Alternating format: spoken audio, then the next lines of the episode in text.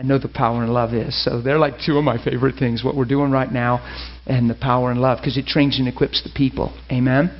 So, uh, good deal. Answered your question, though? Yeah? Good deal. How's everybody doing? Y'all ready? I'm pumped. I'm ready. Let me get this behind me here. Okay. I have I have a confession sheet, so I'm going to try to get into something here. Today. Now, now, now, listen. I had the one sister said about uh, her confession sheet in the fridge. She said, "Now, is this bad?" I said, "Whoa, whoa! I never said they were bad. I'm just not a fan of the way we write them." and present them because they're impersonal and it can actually throw you into works and religion and you're why would i sit on my bed and talk about him when i could talk to him that one little switch can change a whole lot I've seen a lot of people over the years confess confession sheets and get troubled and stumbled and say, How come this didn't happen? I was confessing it for weeks. And it's like, it's, it's a works. It's like, well, if I can confess it long enough, God will do it. If I can confess it long enough, God will do it. And I want to give you an example, and I want to roll it into communion with God. So you don't have to throw away your confession sheets, turn them into communion with the Lord. Do you understand what I'm saying? Uh, this is a good one. Somebody brought this in and handed it to me and said, Hey, will this work? Is this what you were looking for? I said, This is exactly what I was looking for. So uh, here's, here's confessions of faith, okay? I will not talk of fear, but I will believe and say, For God has not given us a spirit of fear, but of power, love, and a sound mind. So, you know, you go down this list. I will not say I am weak, but I believe and say, The Lord is the strength of my life. Of whom shall I be afraid? So imagine you're walking in the morning doing your devotion time and you're quoting all these and praying all these. It's possible to do this for years and never even talk to the Lord. Are you following me? Yes. Knowledge can puff you up, and all of a sudden, what you're doing and what you're saying is what's going to make the difference instead of who He is. Who He is is what changes everything. And until who He is bears witness with your heart through what He says, that's where the reality God's found. So, I, do, you, do you hear how these are written? I, I'm not I'm not trashing them. I'm not saying, you know, this was dumb. Somebody shouldn't have wrote this, you know. What I'm saying is, hey, there's a truth here that we need to see through relationship. And I don't ever encourage, when I said I'm not a fan of them, I would never teach you to just walk the floor and read these every day without making personal contact with Him. That's all I'm saying, okay? Because I've seen the effects of that. You'll take one, you'll take one person that got a promotion and highlight that thing and have them share it for three weeks, and the hundred other people in your church that are reading those same things every day are frustrated, confused, wonder why they're laid off and where's the money. I'm just being real. it's not a, it's it's not about just okay. So you sit and, and, and you're and you're walking the floor. I will not worry and be anxious I'm confessing I cast all my cares upon him. He cares for me. I will not fear poverty, but I confess, God, you'll supply all my needs. So you're looking at your checkbook and you're going, oh God. And then the mail comes and you're looking at three more bills and all of a sudden you're walking, I'm not fearing poverty. I am not fearing poverty. And you have those three bills in your hand. I will not feel, feel poverty. My God shall supply all my needs. And see, we've been taught that that's Christianity. A lot of people have been taught that's Christianity. I just don't teach that. I don't live that way. I was grew up around a lot of that in the Lord, uh, but but never participated because it just seems too real to me to open my mailbox and pull out three letters and see that two of them are bills, and I'm already short on money, and now I have two bills I forgot I was even getting this month. You following the picture? And right there, Father, I so thank you I know things seem tight, and it would be the temptation to just be stretched on this, but I so thank I just stand right in my mailbox. I so thank you that I don't ever have to fear. God, I know you're making a way. I know that thing that I just applied for is coming through. I just know it. I, I just believe you're showing me favor. And even if it's not through that avenue, I will not be lacking in this because you love me and you've made a way. And I'm not going to wring my hands, lose sleep. My trust is in you. You're amazing. You're my Father and I love you and appreciate you. And I would keep myself in a place of where we're just saying all the right things and scared half to death. See what I mean? It doesn't do me any good to say all the right things, say all the right things, say all the right things, and then just be all the opposite things. And I think that the change in my life is because I'm saying all the right things. See, it's not just it's not just a confession; it's a belief. Romans 10 says, "With the heart a man believes, and with his mouth he makes confession unto salvation." So it's not a confession unto salvation, it's a believing with your heart, and the believing with your heart comes out of your mouth. Out of the abundance of the heart, the mouth speaks. So I don't encourage people. So let me just do this a little bit with you, just so you get the idea of what I mean. Because when you read your Bible, we're going to do the same thing with your Bible. So you might have some of these laying around home. I'm not saying throw them away. I'm saying, man, they can springboard you into communion if you have the right concept. You follow me? I'll not be afraid of man or demons. I confess, greater is he that is in me than he that's in the world. Father, I thank you. You wrote your word and you told me you're greater. There's no need for fear. It doesn't matter who touches me, who bumps against me, who rubs against me in a crowd. Father, you've made me to be love, and love dominates and rules, and I am not afraid. You've come and filled me with your very spirit. I'm not looking over my shoulder, I'm looking up. You've been my help, and you've come. And Father, I just thank you and I love you and I appreciate you have put strength and boldness in my life. I thank you. It's not presumption, it's boldness. It's a knowing that you're with me and you're in me. And if you're for me, who could ever be against me?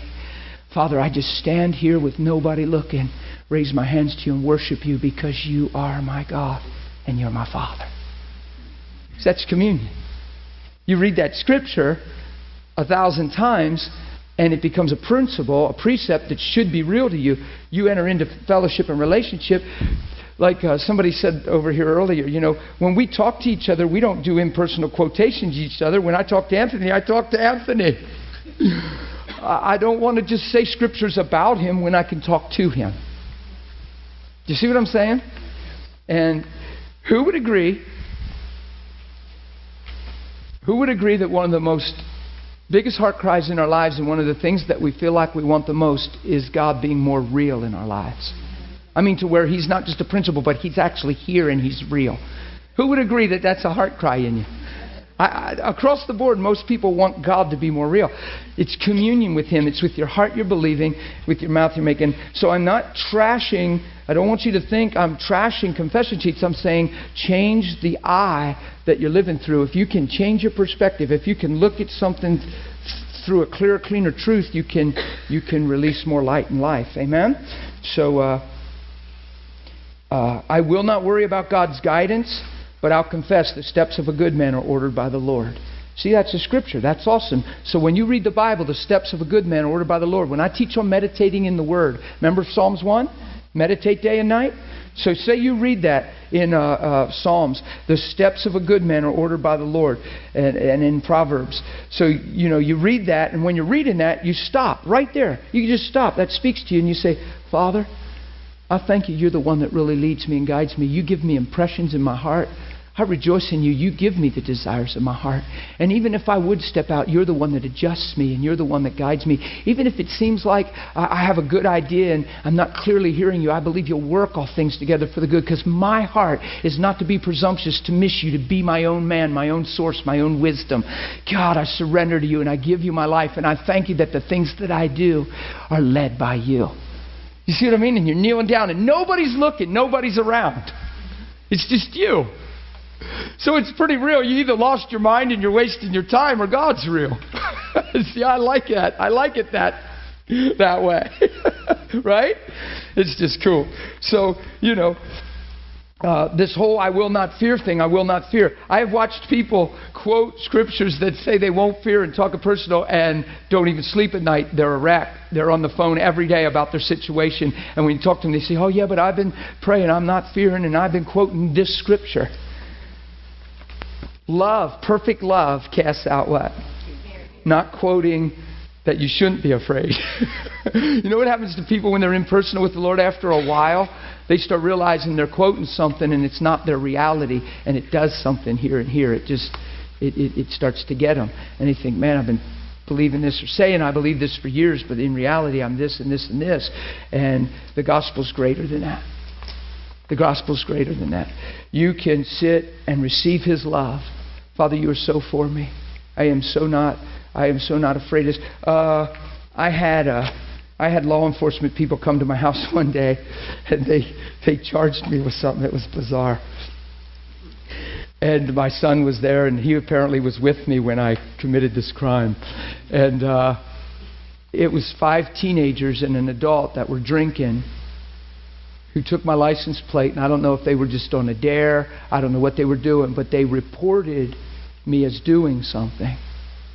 My my truck and my license plate so the officers came to my house because these people and they said that they would they would testify. All five of them swore and wrote out on an affidavit they would testify this thing in a court. And they show up at my house and say were you this and did you this on such and such a night? And i'm like huh no and they're and they're like well, then you tell me why. And it's like a, it was like a movie you've seen before where they had the light on you and they're trying to back you down and break you and crack you. and I'm sitting there, so you better know who you are when that stuff happens. And you better not be alive for you or you are a cat in a corner.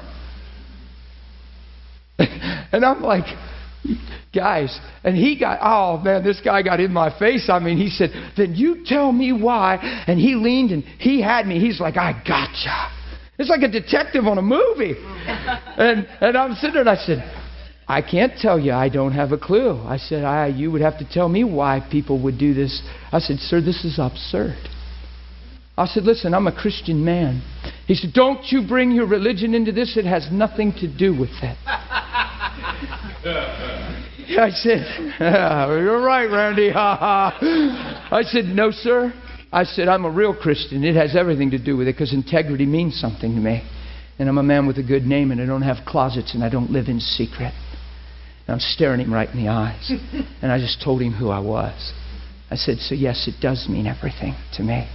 And I said, and the comment I was going to make, I wouldn't have done this before I was a Christian, let alone now that I am. And they're sitting there. Whole thing worked out. You know, at the end, they were getting up. He said, Well, seeing that you're a pastor in the area and you have a good name, he said, if this thing progresses past today, it could get really ugly. We're leaving now. I'm going to give you one more chance to tell us anything we need to know before I go. and I said this. I looked real confident. I said, Sir, you need to look me right in the eyes. I said, Right in the eyes. He couldn't. He kept looking away. I said, Well, since you can, I'll look at your friend, your partner, because he stared me right in the eyes, his friend. And I looked him right in the eyes and I said, Sir, I have no clue what you're talking about. I'm innocent. You could judge me guilty, throw me in prison. Because of that, somebody will get to know Jesus. I won't get hard, I won't get hurt, but I'm not fighting like a cat in a corner. I said, I don't know why you're accusing me of this. I've done nothing. But I said, it'll all work out to the glory of God. And one day, even if you accuse me of this and judge me and throw me in a jail, I said, one day heaven will reveal I've been an innocent man all along. And God has still worked all things together for his good. Big smile on my face, looking right in his eyeballs. Because I said, You're just not going to break me with crazy stuff like this. My life's not my own. I'm not, oh my God, I got to get an attorney. Oh my God, hey, pray for me. Oh my God, they're accusing me. Ah! I just don't know how to live that way. And I'm not gonna. he stood up and dismissed himself and his friend, and they went outside. And they, my son wasn't home, and they were uh, asking if they could see my son. I said he's not home, and I don't know where he is. You guys dropped in unexpected, and right as they're going out the front door, my son's walking in the back door. And I said, "Hey, buddy, come here." I said, two fellas need to see you. I opened up the front door, and I said, "Hey." I said, My son just walked in the back door here. He's just coming home from playing or something. I said, You guys want to see him? He said, Oh, we'd love to see him, yes.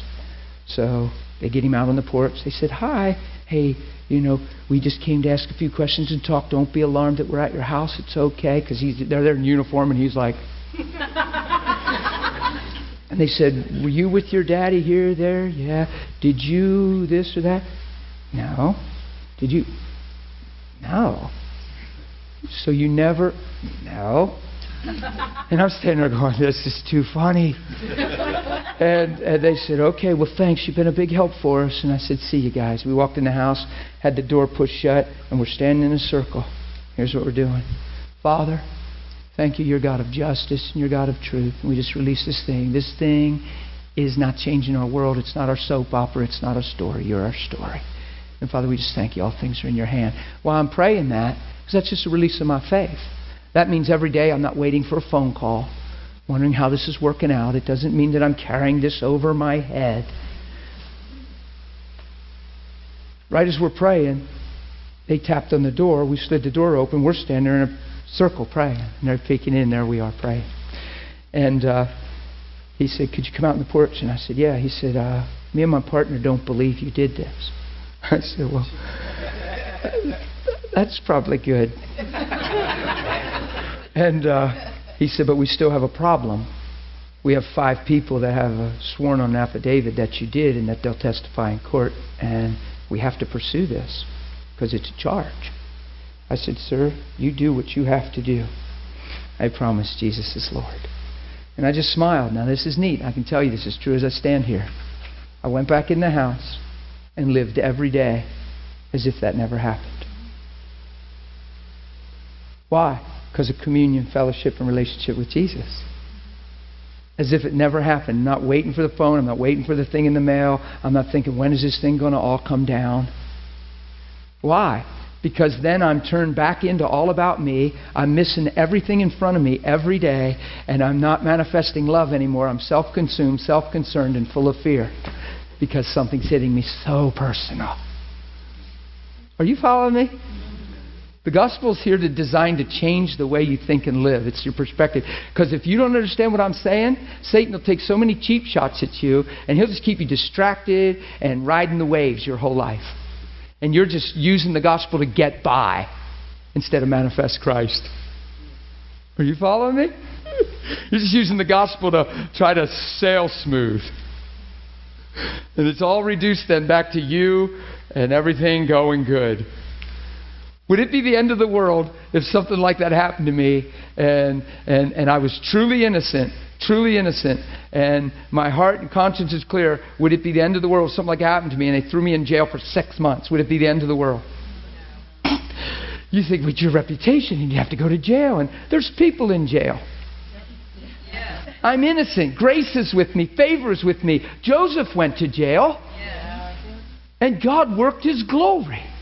And Joseph didn't change. He grew up in the Lord. See, you, you get challenged by these things, these thoughts, because it, it shows you where you're really at. Because for most people, that's the end of the world. And you're writing books and, and how the injustice of the system, and now you're on some other vendetta instead of ministering Christ. And it becomes your whole life. It captures your whole life, that one little six month thing. And now you're on talk shows, and you were really innocent, and now you're writing books. That's what happens to people. and their purpose is to be like Christ. So, would it have been the end of the world? No. Is it something you're praying for to happen? Well, no. But does it change truth? Actually makes a draw on it, doesn't it? I'm telling you, we would get on it. We would, we, our life would become a soap opera in most cases if that stuff happens to us.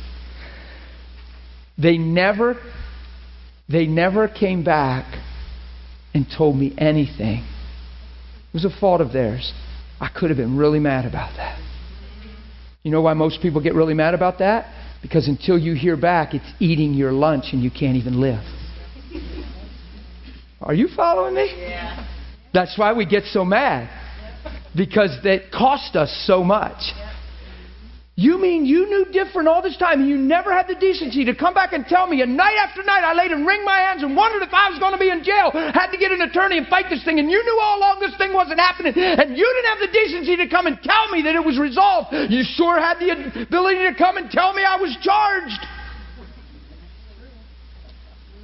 And now we have a right because they're wrong. And you learn a lot through this stuff. Because I bumped into these fellas out in public and they were together. and it was three months later. And I had actually forgotten about the whole incident. Isn't that sweet? Until I saw them and I went, that's those guys that put me under the light. Trouble is, I was already in the light. oh, here's another thought. When they came in my house and asked, asked me those questions and charged me, I said, Now, I did this just because I was never in a situation like this. So you don't know what you're prepared for. You just you live the gospel, and when life presents itself, the gospel defends you. A lot of us live our life, and as life presents itself, we pursue the gospel. That's why we lose a lot of battles. We go after God harder once life presents itself. No, you go after God hard, and when life presents itself, the gospel defends you because it becomes who you are. We get it backwards a lot of times. But here's what I did I said, Could you guys excuse me for a second? Because they told me that what was going on. I said, Can you just excuse me for a second? I'll be right back. I walked down in the basement, closed the door, went the whole way down into the washroom, got alone. I said, Lord, I have no clue what's going on. I will not submit to fear and the feeling of a cat in a corner. And I will not defend myself and give every man the right to judge me.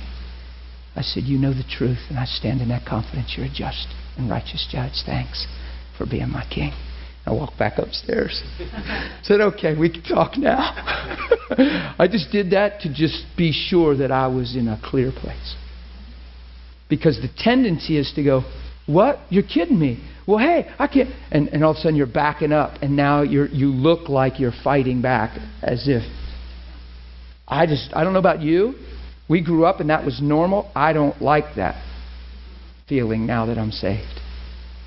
I, I won't be in a corner. You're not putting me in a corner.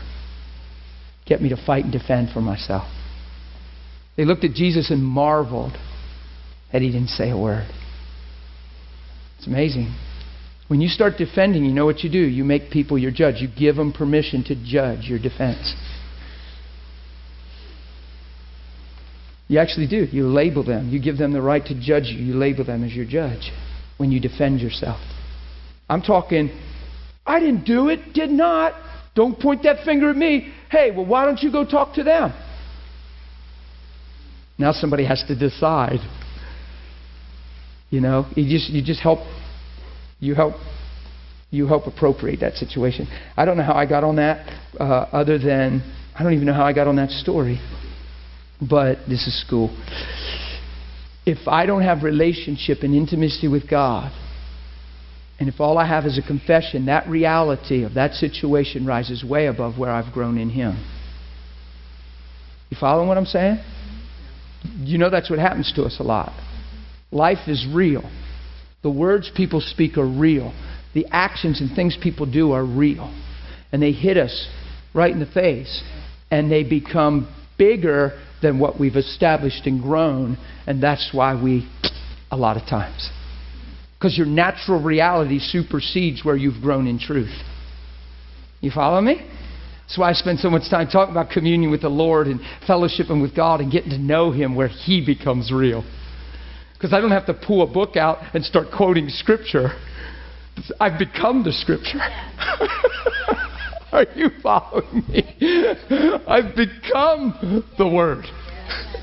So I don't have to quote it. You're looking at it. Are you following me? Was Jesus the Word? Yeah. Did He give us the Word? So we can quote it or become it. He said, Follow me. Things I do, you'll do. There's, there's, a grace on us to become, for the Word to become alive and manifest in our lives where we're the living epistle. Paul said, You are epistles to men. You're read by men. You're seen and read by men. You're written on their hearts. Right? Living epistles, seen and read by men. Whoa. Without preaching, just by character, love, motive. Amen? Yeah, this is good. Let's go. Uh, Colossians. Let's go to Colossians. That would be a good place because we taught a lot there, didn't we, the first two weeks? Were we in there a lot? Yeah. It's a blur to me. I just know I was having fun. That first, that second week of school, I actually felt like the, I was I was learning so much when I was teaching. That kind of sounds weird, but oh my goodness, I felt like the Lord was teaching me so much while I was teaching. I was like, whoa. You guys get the idea of what I mean by meditating in these confession sheets and turning them. You, you, I'm not trashing confessions. You get the idea? I will not go on in sin, but I will love and obey my Lord Jesus Christ. And then they quote the scripture, Hebrews 12. I will lay aside every weight and the sin that besets me and run with patience the race that's set before me, looking unto Him at all times. You, you, see? You hear the principles? So somebody wrote this has a very good intention to keep you geared in truth, right? I'm saying take it a step further and make it a very personal expression with the Lord. Here's a prayer that I used to pray all the time when I first got saved. Because I had, who knows that you have certain habits in your life, tendencies in your life. You did things and, and did them knowingly, and then, you know, it's even like habit hunger. Who knows, you start to fast, and your body says, uh, You used to feed me about now? Uh, and about half hour later goes by and hello? We're buds remember? We've been together like since the beginning. Uh, don't you love me anymore? Hello Ah. That's what happens. It's a habit. It's habit hunger. It's just you're trained. Your body's saying, "Whoa." It's the same thing with certain sins, desires. There's things that used to drive you when you weren't saved, and now that you care, they used to eat your lunch and they owned you. They were strongholds, and they still come and whisper and, "Hey, don't you want to see this? Hey, don't you want to do this? Hey, wouldn't this be awesome?" Who knows that happens? Martha and I had to talk about this whether it's the soul, whether it's the devil, whether it's just the habit, whether it's a lack of innocence. It doesn't matter. It's not God and it's not your heart. So you have to take a stand somehow, right? How would you do that? Here's what I did. Every time that happened to me, I had certain tendencies. Guys, I was such a mess before I was saved. I was sharing a little bit of that the other uh, a couple days ago, but but I was a totally different person. So I had sin issues. I had lust issues. I had issues. Oh, okay. So I drive down through town. I'm just going to be. Can I be? Can I be? Can I exploit my old man, even though since he's dead, even though he's dead, just to give you an idea of what I'm talking about. I have to use myself for an illustration. I can be humble and do this, Anthony. I used to drive downtown because it was better than 30 because 30 didn't have three lanes that then and even then i was so scarred by 30 i thought i'm not getting on 30 you just sit there. It's not a bypass. So so you know and i was mad at 30 i was bitter. I was unforgiveness towards the 30 you know bypass you know bypass you know. You're just mad. You're mad at life you know? You come over the hill traffic uh, uh, you know you're just mad right?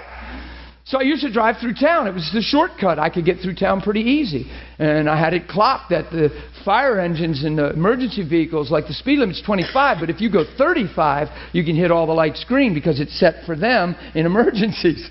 but you're not supposed to go 35. you're supposed to go 25 and get stopped at almost every other light. I learned hey, if I go 35, I can hit them all. Yeah. so I'm not thinking Jesus, I'm thinking me. and uh, I'm driving through there. Well, downtown, you got offices and buildings. I'm, I'm, I'm young. I'm in my 20s. I'm up through there. Now I'm 33. I'm saved. And I'm driving through town. Well, I used to enjoy, I'd just, I'd look all around. I'd look at girls. I'd look at secretaries at lunch hour. I'm just driving through going, wow, ooh, there's a nice looking girl. Whoa, look at that dress. Whoa, look at that. That's how I was. Now I get saved. Now I get saved. I'm driving through town. Same town that I drove through for 13 years, looking around like a lost man. I'm married. I have a wife. And I'm looking at everybody walking. Being real. Is that okay if I'm real? Now I'm driving. I've got a dilemma. Because for 13 years, this man, but he's born again now. He's changed. You don't think that because of a lack of innocence or a loss of innocence or a violation of innocence, even though my heart's pure now, you don't think that the memory of me living that way for 13 years is in my head when I'm driving through town? True? So guess what I started doing? Because I am for real, because I do love Jesus, because I am changed. And you don't have to be afraid to hug me, Hannah. so, so see, because I, I was telling these terrible stories the other day, and I said, man, if you knew this, you'd never hug me. but I'm born again. So, so I would drive through town. Now, you weren't in my car with me, so I wasn't trying to impress you. Oh, see, see, see? I wasn't just taking a ride with Anthony trying to look spiritual. It was just me. And countless times driving through town, just rerouting myself and just fine tuning and getting me locked into integrity and honor in Jesus. Father, I thank you. It's not that I'm under the law, that I couldn't look around. I'd look straight ahead on purpose, watch the road. And this is what I would say Father, I thank you. My heart is not to sin. I love you with everything I am. My heart is to live in honor and integrity. And I thank you for the privilege of life and the value of life, and that you, Lord God, are teaching me the integrity of life. And I would just start praying like that. My heart is so not to sin. And what I was saying is, I am not giving any place to the devil. I'm not unaware of his devices. I shared testimony. Martha heard it years ago when I was at church. I used to share it. I was pumping gas, and I was all by myself. And this, this blonde hair was sticking over the side, at the side of the pump. I could see the back of this blonde hair. And in my head. I'm pumping gas. I'm not thinking lust. I'm not thinking women. I'm a Christian. I'm a married man. I'm doing good. And yet, this stupid thought, where'd it come from, brother? I don't know, but it wasn't me. Said, this thought said, wow, I bet that's a good looking young lady. And out of my heart said, who cares if it is? Who cares if, so what? What does it have to do with me? Because, see, things are so changed. See, in the former days, I'd be like pumping, drop my keys, you know. Stupid! I'm being real. Stupid! I said, so what if it is? Pumping gas. So what if it is? Pumping gas. I mean that. So what? Who cares? So? God bless her. Hope she's doing right with her looks. Bless her, God. Because, yeah, that can be a tough one. So I go in, I pay for my gas, I'm coming out. This voice says, You know, she's still standing there. You can still look. Out of my heart, I don't want to look. Why would I need to look? And I'm not under the law, I just don't want to look. I was talking like that, walking across, and you weren't there. Oh, do you get the point? You weren't there. I was with Jesus.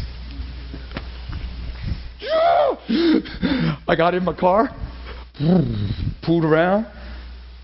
I don't want to look. I'm not under the law. I could look, but as soon as you look, see, you wanted to look, you had to look, you needed to look. See, I won't even play that. Drove. I pulled out of the rudders onto the main street on Bannister and went absolutely ballistic. I can't tell you how clean I felt. I was just so squeaky in the spirit. I was, I was and, I was shouting. I was flipping out. You have no idea. I was four blocks from home, and I'm screaming in my car, I'm so clean in your sight. God, I love you. You've changed my life. You've purified my heart. It is not my heart to sin. I'm your son. And you weren't in the car. Whoa. You get it? Clean.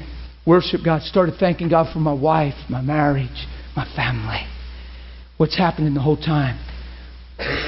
The integrity of my heart is being attached to revelation and the life lived and purity and what it really means to live pure in the face of trial and temptation, that world, to be in the midst of the world, but not of the world, to have the opportunity to sin all around you, the opportunity to be flesh all the time, and yet you live by the Spirit. It's fun. Now, the best time to do that it's when you're all alone. Because that's when you're you. Oh, come on. That's when you do your own heart justice and never mess with your own head. When it's just you. When there's somebody else with you, that could be why. But when nobody's looking, you still see. Because you have a heart for Him. Are you following me? Come on. It's a big deal. Be your own best friend that way. Like, I don't need you to hold me accountable. I do a good job myself. but if you want to cheer me on and encourage me in some things, go for it. but I don't need you to keep me straight the heart and integrity He's put in me keeps me straight. If I need you to keep me straight, I probably need to repent. If I need you to call me every day to make sure that I'm walking a straight line, I probably need to get on my knees before God and let Him do a few things in me. Are you following me?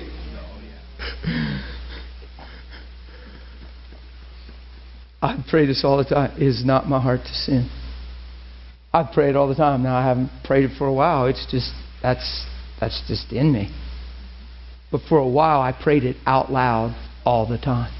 Why? Because things would try to pull and tug. Who's ever had things pull and tug on you? Try to pull and tug on you and your heart's going one way and your head's going another, emotions are going another, desires are trying to rise up that you know you're not conjuring, you don't believe you're sitting on, and sometimes we take responsibility for them and you know try to get ministry and I say I don't encourage people if something's bothering you, don't you take credit for it and think it's you man, I got some real problems. I keep thinking this. Oh my God, I keep thinking this.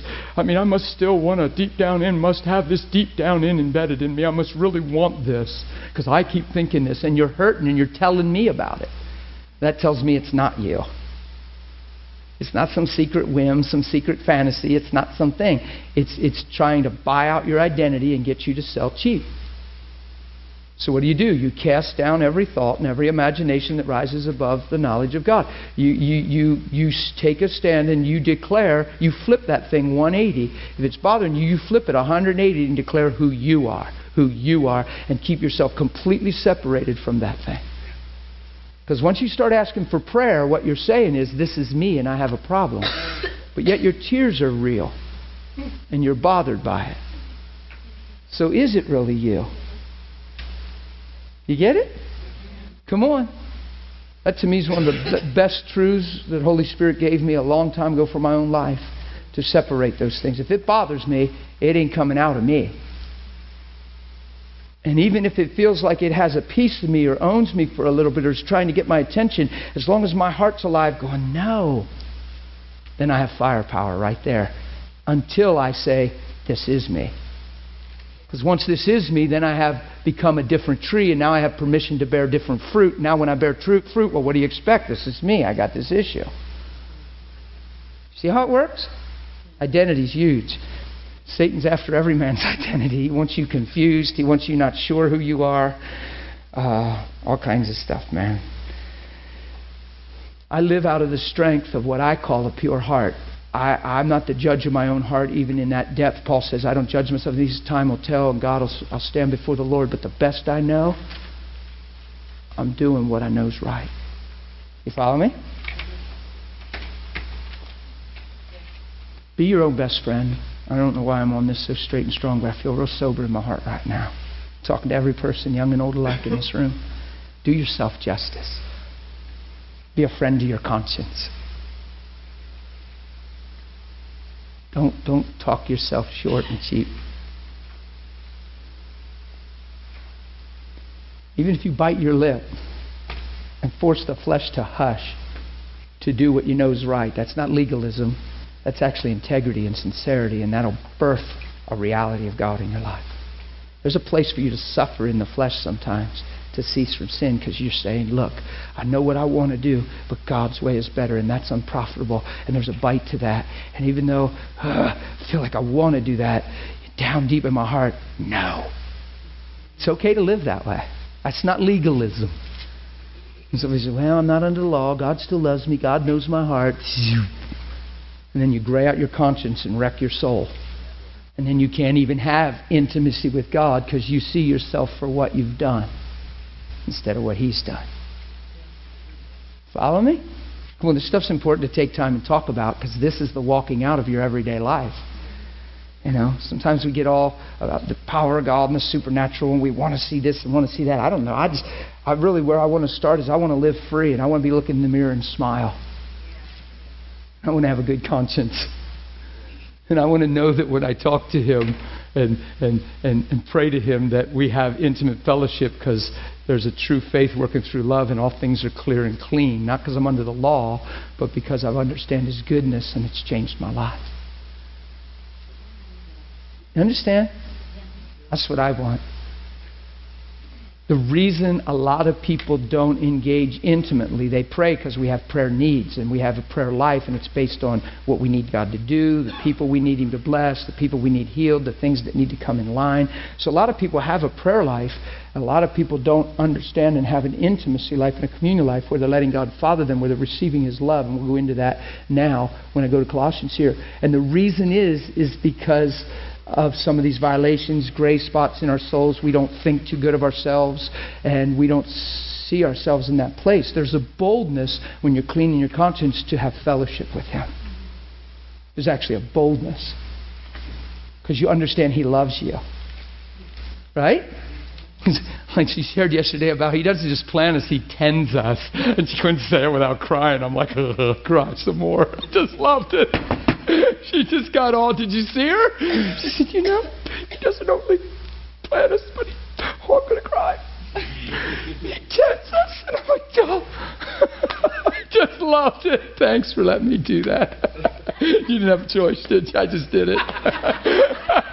it was so sweet. It's like so amazing. I love that stuff. Because you know what? For her to just bubble out like that and, whoa, and get squeaky voiced and so sweet and tears pouring, that means that's real. Look, He didn't just plant me. I'm not just His will. He loves me, cares for me, nurtures me. There's nights He's held me, there's times He's coming. You get it? That's what she's saying, and you know it's real, and you're like, yay. Amen? It's a big deal to me. Colossians, let's go there. Meditating in the Word day and night. Meditating in the Word day and night. Remember, I said He's not talking about reading the Bible 24 7. He's talking about developing a consciousness in truth, a consciousness in the Word. Uh, actually, uh, you don't have to turn there. I'll just make this comment. 1 Corinthians 1, verse I think 30, says that Christ Jesus has become the wisdom of God for us. That Christ Jesus in his life lived is the wisdom of God for us. So everything else, if you're not thinking through Christ, it's not the wisdom of God. It's just the way it seems right to a man. And that's what eats our lunch all the time just natural knowledge, common knowledge. Common knowledge. Common sense. You know, there's a level of common sense that's a good thing and a healthy thing, but I don't want the way that's common to man. I want the wisdom of God. True? And Christ Jesus has become that wisdom. So if I follow Christ and look at his life, see how he's thinking through the Father, there's a way that seems right to man, but the way that God thinks is revealed through Christ. It's a totally different. It's amazing how it's a 180 in almost every case. So, so I want you to think of this. We're reading our Bible today, but we're not reading it to know about God. If you don't make the shift on that confession sheet that I was sharing, if, if you don't make the shift on that confession sheet, what are you doing? You're just reading about God and making the declaration. I'm not reading my Bible to know about God. I'm reading my Bible to know God. Do you know some people read their Bible because it's the Christian thing to do, and I better read my Bible today? And they read their Bible because their Christian friend's going to say, Man, were you in the Word today? Hey, I was in the Word, brother. I read like two chapters, man. Really, where were you? Oh, I was in this chapter and this chapter. Good. Hey, cool, dude. That's what we do. Or, or, or, you know, a couple days go by and we think, man, I need to get in my Bible and read. I mean, I should be reading my Bible. I ain't been in my Bible. It's been so busy, and I, I need to read my Bible because that's what Christians do. No, don't do that. That is so. That is just like bleh. That is a bleh. It is. It's it's it's you wanting to know Him. It's a face to face encounter. It's you wanting to understand and, and reroute the way you think, and, and you want to get in here and know Him, and you want the truth to minister to you, and you're believing Holy Spirit is going to illuminate you and cause the light to shine and take the things that are weak and make them strong and all that good stuff, right? So you have a heart and an intent when you read your Bible. Don't just sit and read it as a history book. That's easy to do with the Bible. You're not just sitting for knowledge. It can puff you up. You're, you're, you're, you want to know Him. So, a thing I encourage people to do is when you get alone with God in the Bible and the Word of God, Holy Spirit, thank you. You inspired men to write this and all the cost and, and the price, even of blood. This is amazing. You, in the year 2011, have made sure I have your Word in my hand. That's incredible. Just little thoughts. Get you to appreciate and honor this thing. And God, you watch over your word to perform it. You keep your word. Heaven and earth passing away. Your word's going to remain forever. This is a big deal that I'm holding this right now. Thank you. It's your love to me. It's the truth about you. It's the truth about me. Holy Spirit, when I read this, I'm asking you to illuminate me. I'm asking you to reveal the Father to me, reveal the truth about my own life. Cause me to see, let my eyes open wide. I want to know you. There's times I would sit on my bed in the beginning. See, you establish things. I don't pray the same things that I've always prayed. You change along the way because those things become real to you and you don't have to pray them. You follow me? But there's times I would pray like that. I want to know you. Lord, I must know you. And I'd just sing certain songs like that. And I would just sing. I would just take off and sing. And I didn't care what it sounded like. Sometimes it sounded all right. I would just sing, especially if the water was running in the shower. You always sound good in the shower. But knowing you, Jesus, knowing you, you slip to your knees, right? You sing that song that came out of Promise Keepers there. And, oh, what a good song. You start singing these kind of songs. Didn't even read my Bible yet. I'm just, I'm just affirming in my heart, you know what? I'm hungry to know you. God, I so thank you. You made yourself known to me and available to me through Christ, through the Word, and now by Holy Spirit in me. And I say, Thank you, Lord. While I'm doing that, I was ready to maybe read. You know how you guys know how I preach, right? I'm like, hey, turn here, and then we go to three other places and never even go there. Well, that ha- that's because that's what happens to me all the time in my relationship life. Like I'm thinking, well, I'll read here, and about the time I'm singing and ready to all of a sudden I got another scripture on my heart, so I'll just flip there. Who knows that I'm being taken there most of the time? Then I start reading it. So so that's just Let's just jump in here in Colossians and let's just go into our bedrooms and be all alone, right? And we're just, we're just going to read our Bible. We're going to meditate in the Word day and night. So here's what we could do. Paul, an apostle of Jesus Christ by the will of God. And most of us, you know, we're, we're reading quiet most of the time. I know people say read out loud because of the power of the Word and confession. I do both. Okay? I read quiet sometimes and I read out loud, but it's rare I stay quiet. I might read out, I might read quiet, but I respond out loud. There's times I'll just lean back my head and close my eyes, and my heart's very alive. You'd be amazed. You're, you're, there's no technique. It's what's right to you, what's real to you, that, that there's faith in it. If it gets routine, if it's a textbook, yeah, well, you need to do it this and this and this. No, I'm just sharing a principle with you called meditating in God's Word. Most of the time, here's what we do Paul, an apostle of Jesus Christ by the will of God, and Timothy, our brother, to the saints and faithful brethren in Christ who in Colossae. Grace to you, peace from God, our Father, the Lord Jesus Christ. We give thanks to God, the Father uh, of our Lord Jesus Christ, praying always for you since we heard of your faith in Christ. And we'll just read the whole chapter. True? We just sit and read, whether we're doing it quiet Right? You might wow, yeah, that's good. Whoa. You get your little highlighter. You know?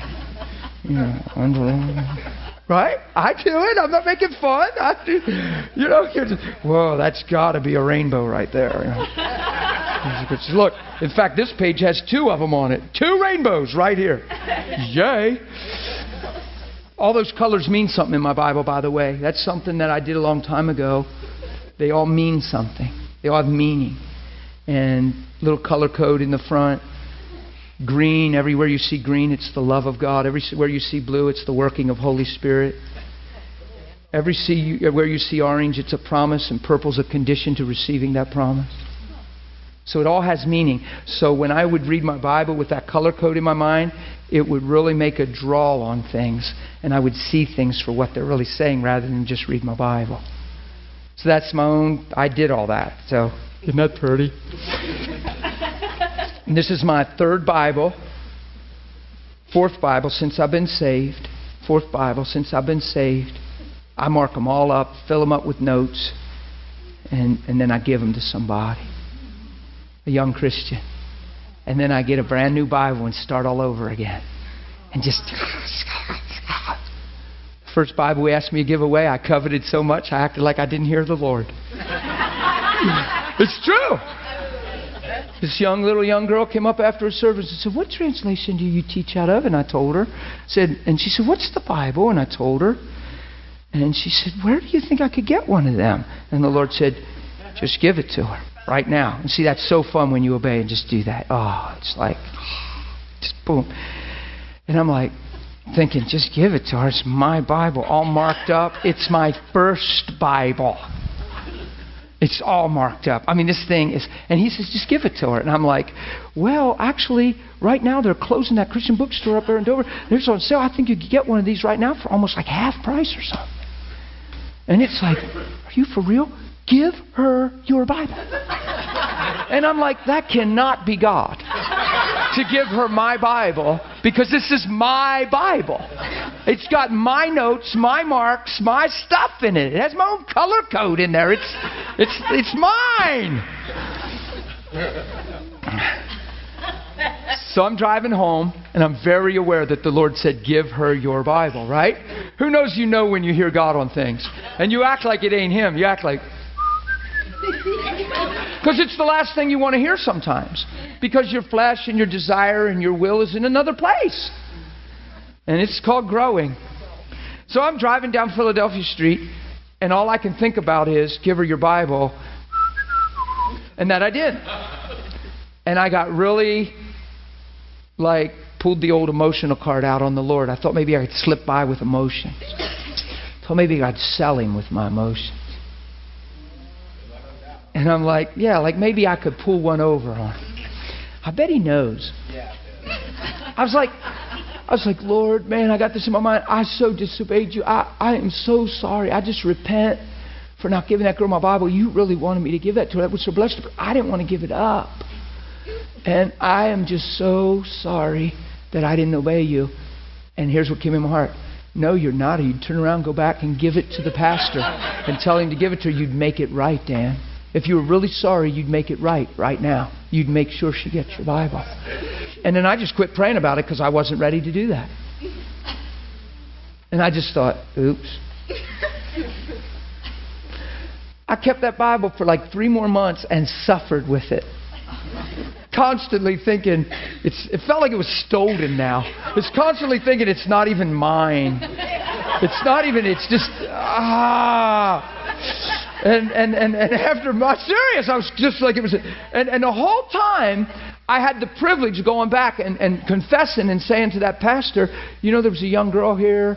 She was this, she this. Oh, yeah, she just got saved. Yeah, that's so and so. Listen, man, I disobeyed. God wanted me to give her this. I don't even know if she got another Bible since then, but I kind of gave her some directions. But God wanted her to have this, man. Can you just make sure she gets it?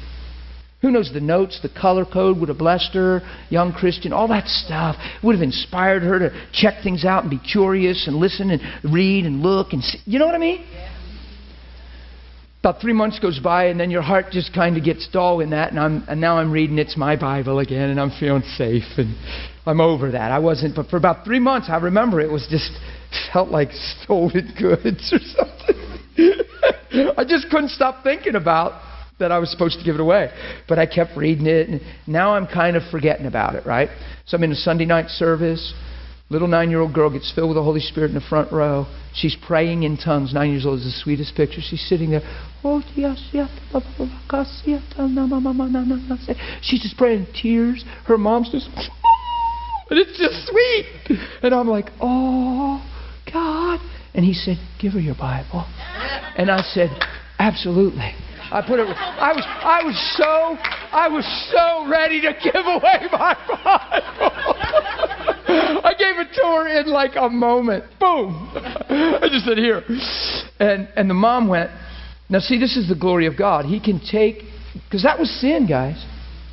I just disobeyed. I, I was coveting that thing. I left it mean more to me than obeying God. Knowing that obeying God was better but yet I couldn't see past my desire. I couldn't part with it. It became that important to me. It was sentimental. And I disobeyed God. So the whole time, you know, God's fashioning my heart. And I'm learning through this. Who knows it's not the end of the world? Who knows if Christ would have came back, I'm not going to hell. I, I'm growing. I'm learning. I'm learning some hard lessons. I'm learning a lot of the stuff that you hear me preach today, I'm learning then.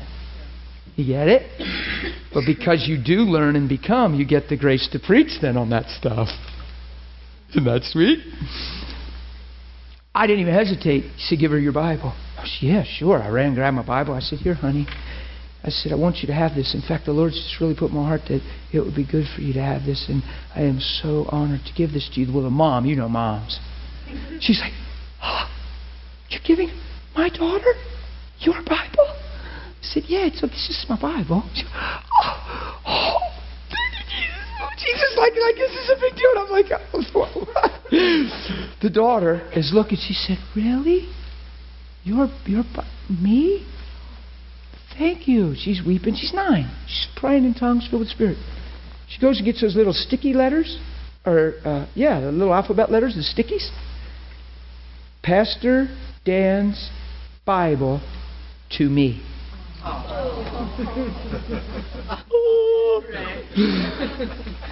I see her mom sometime later because they just showed up at the service. It's months later. She comes running over to me. You have no idea how much that was the will of God giving my little girl your Bible. I said, Oh, I know it was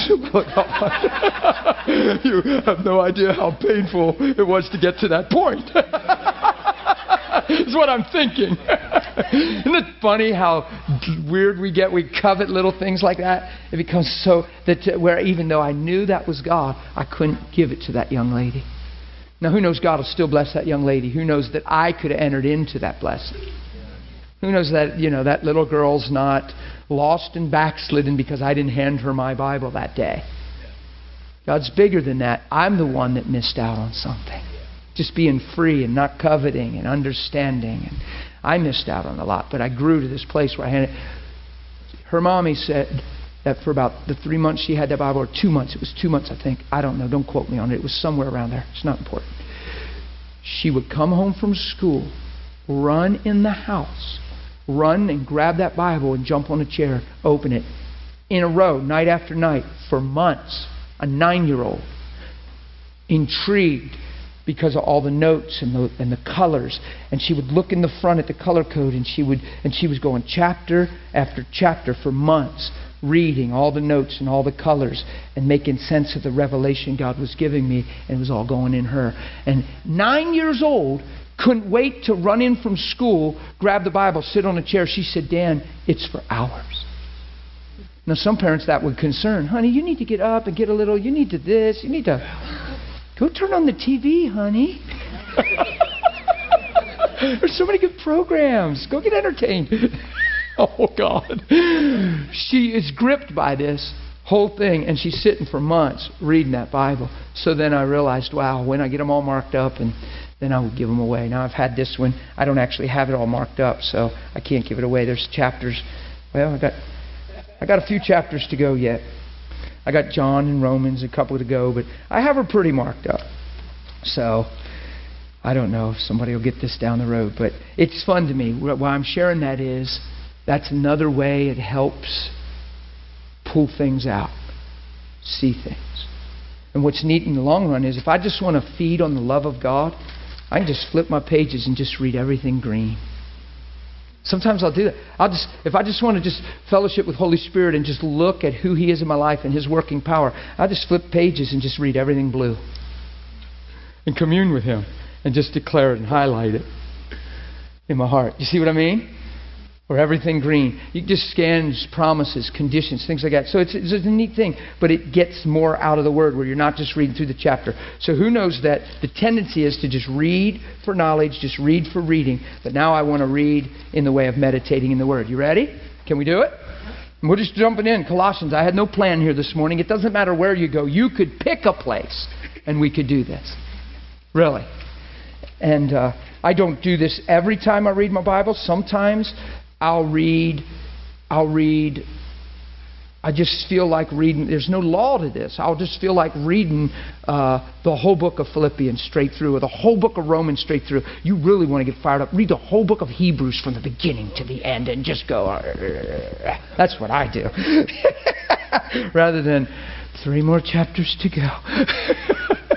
it's because it's alive because of this right here, what I'm about to teach you. Because then when you start reading chapters in a row, there's something that your spirit man is trained in. There's something your understanding connects with, and you're not just reading your Bible. Does this make sense? So this is what we're purposing. So let's just begin to read, and let's just go into our bedrooms, and let's just begin to meditate on the Word. Father, I just thank you for your Word today. And man, I'm not reading this to know about you. I don't want to know about you. I so want to know you. Knowing about you is cool. But knowing you and knowing who you are and how you work and function, your, your, not just your precepts, but your perspectives, your motives, your heart, Lord. Look, if I'm your son, if you're in me, if you're my daddy and your DNA's in me, I want to be like you. And I'm asking you, Holy Spirit, to illuminate me in such a way that the very heart of my Father, the very heart of God is revealed to me. That when I read these scriptures, that I actually see who I've become because of your finished work and your great love for me. Would you make me just like you? Thanks for what you're doing in my heart. Thanks for what you're doing in my life. I so honor you, and I thank you that I have the Word of God right here on my lap. Thank you, Lord. Okay? That's with you not looking, that's just me alone. So I want you to just picture we're just doing this in our bedrooms, okay? Paul, an apostle of Jesus Christ by the will of God. Father, I thank you, I'm your will. Paul was your will, and so am I. You died once for all, and you've called me, I'm the will of God. There was a time to be born, and I'm here. You saw me before I was seen. My days today. I'm not born out of time. I'm not too early, too late. I'm right on time. You're with me, and I thank you. I'm your will. And Timothy, our brother, to the saints and the faithful. Father, thank you. I'm so clean. I am a saint. Man, I was a sinner. And now I'm your son. And Father, I thank you. You're causing my heart to be faithful. I thank you, Lord, you're doing such a work in me that, God, when I go to bed, I can have a clear conscience. I know, Lord God, that I desire you. You just speak to me. You lead me. You give me instruction. I'm a yes, sir, yes, Lord guy. I want to do your will. Thanks, Father. Grace to you and peace to you from God our Father and the Lord Jesus Christ. We give thanks to God and the Father of our Lord Jesus Christ, praying always for you, since we heard of your faith in Christ Jesus and of your love for all the saints. Right there, guys, I'm just talking to you now. Somebody could come on your heart that you relate to that Paul's relating to right now. He's relating to the Colossians. There might be somebody you really honor. There might be a person in church that just comes to your mind, little Millie, and she's just so faithful. Do you see what I mean? And all of a sudden you remember her because you see Paul's remembering them and he's praying for them. And all of a sudden you just say, or you just think of Pastor Don and Lori. And you're sitting there and you say, Father, thanks for Pastor Don, the example he's been in my life. God, I thank you. I just pray for him right now like Paul was praying for the Colossians. And I say, would you bless him? Would you give him pastoral wisdom? Would you just cause him to see you more, know you more, just to bless his own heart? Not so he can minister greater, just so he can be a better blessed son, just so he can receive your love even more. And God, thanks for the man you've made him to be. You could do that totally right there at a spot like that. Just begin to bless somebody. See what I mean? And you say, since we heard of your faith in Christ and your love, because of the hope which is laid up for you in heaven, to which you've heard before the word, uh, in the word of truth of the gospel, which has come to you and has also in all the world and is bringing forth fruit. Father, I thank you. There's the gift of eternal life, the promise of eternal life. And I thank you, Lord God, there's also the promise of a changed life and a transformed life. God, I want to bear fruit. I don't want a confession to go to heaven. Now, this happens to me all the time. I'll get up right there because there's stuff that gets important to me. And I got to stand up. so I stand up and I hold my Bible like this because I'm done reading right now. Because you know what? I don't want a confession to go to heaven. I want to bear fruit, and I want the world to see that fruit, and I want that fruit to multiply.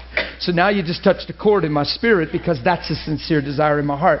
So now I read this and I realize this, right? And it's come to all the world. Father, I thank you. You're raising up a people right now that are unashamed. They're not proud. They're not presumptuous. They're not holier than thou. They're just not ashamed to be righteous. They're not ashamed to call themselves sons. They're not ashamed to be loved and redeemed and have a hope and believe that you're the very God that you say you are through Christ. And I thank you, Father, you are so transforming my life through these truths that it is impossible to be around me and not be touched by this, to not be changed by this, and to, not, to at least not see the Christ that's in me. God, make Christ so evident in me and through me. Lord God, when I'm on airplanes and I'm sitting beside people, thank you for wisdom. Thank you for the Word of God. And thank you for just the reflection, revealing of your glory, your nature, your character. Father, when I'm walking through open public places, thank you for discernment. And thank you that what you've done in my life is bearing fruit all over the world. I thank you it's unstoppable, it's undoubtable, and it's going to continue. I appreciate the grace of life, and I thank you for the privilege of bearing witness of who you are. And see, I will take off sometimes, and I might not even read anymore. At times. There's times I want to read this whole chapter because it's powerful. There's times where that'll get big in me and I'll feel grace in that. And my spirit man is in a better place if I just pray that out and become that revelation through prayer by reading. And I don't even have to read anymore because what God's saying to me right now is that's what I'm forming in you. That's where I'm grooming you. That's what I'm working in you. And you'll know that. Whoever read your Bible and you're reading a whole chapter and all of a sudden something gets a little bigger than everything else was? Yeah. Who's ever experienced that? Yeah. That's the time, just shut down, stop reading, and let that speak. And whatever it's saying, start saying out of your mouth. Get in agreement. Give yourself to it. And you might just have to stand up. And nobody's in your room. Nobody's looking. And you get a little aggressive and you feel the passion of your heart. And all of a sudden you're making declarations. Next thing you know, you're prophesying. You don't even realize it. And grace is all over your life. And when you leave your bedroom, you are more a living product of that truth than before you walked in your bedroom whether you know it or not. Why? Because you just gave yourself to it and gave yourself to Him, and faith was released. And grace comes and says, boop, and marks you for that truth. Does this make sense? Come on. It's, it makes Bible reading fun because it comes alive and it's not just, well, I got to read my Bible. Hey, did you read your Bible? I didn't read my Bible all week. Oh no, watch. Okay, so we got a lot of the youth youth here and say, oh no, we're going to go to youth group. You know, they might ask us if we read our Bible. Maybe we ought to just at least quick read something, right? See, that's a zero. You don't do that. it's not about that. No, Father, you know what? This was a fast week, and I'm thinking about did I read my Bible? But God forbid I become legalistic. I don't need to read my Bible just so I can answer right in a group. God, right now I'm thinking about it, so I'm going to stop what I'm doing. I'm just going to look into your face. That's what you do. And you open it up and you get somewhere and you start reading and you just have some intimate communion time. That is profitable. Just reading it to save face is what? Eh. Now, I understand God can interrupt that, intervene, and land on your bed. I understand that.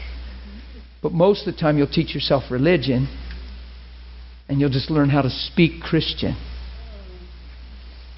You follow me? When the rubber, the, mo- re- the rubber meets the road, you won't have the revelation and manifestation of Christ. So all of a sudden, say I just got lost there, and that one little scripture triggered something in me, and I just, okay? That's one thing. See, it's not a law on this. It's not a. It's meditating in the Word. It's meditating in the Word. And uh, so then you, you, let's just say we just prayed a little thought. Let's just say we read two paragraphs and didn't really pray anything out. It's just speaking to us. And we can do that too. You don't have to pray out. I'm just me. So this is what I do. When I see that Paul was the will of God, I can't help but to see and realize my life's the will of God. Do you know how many people question that right there? It's good for you to see you're the will of God. It's good for you to know that when he says once for all, you're part of all, and yes, he means you. right? Okay, so watch this. So all of a sudden, uh, we learn from Epaphras and our dear fellow servant who is a faithful minister in Christ on your behalf, who has declared to us your love in the Spirit. You realize he's writing to the Colossians. For this reason, we also, since the day we heard of it, we don't cease to pray for you. Why is he praying for them?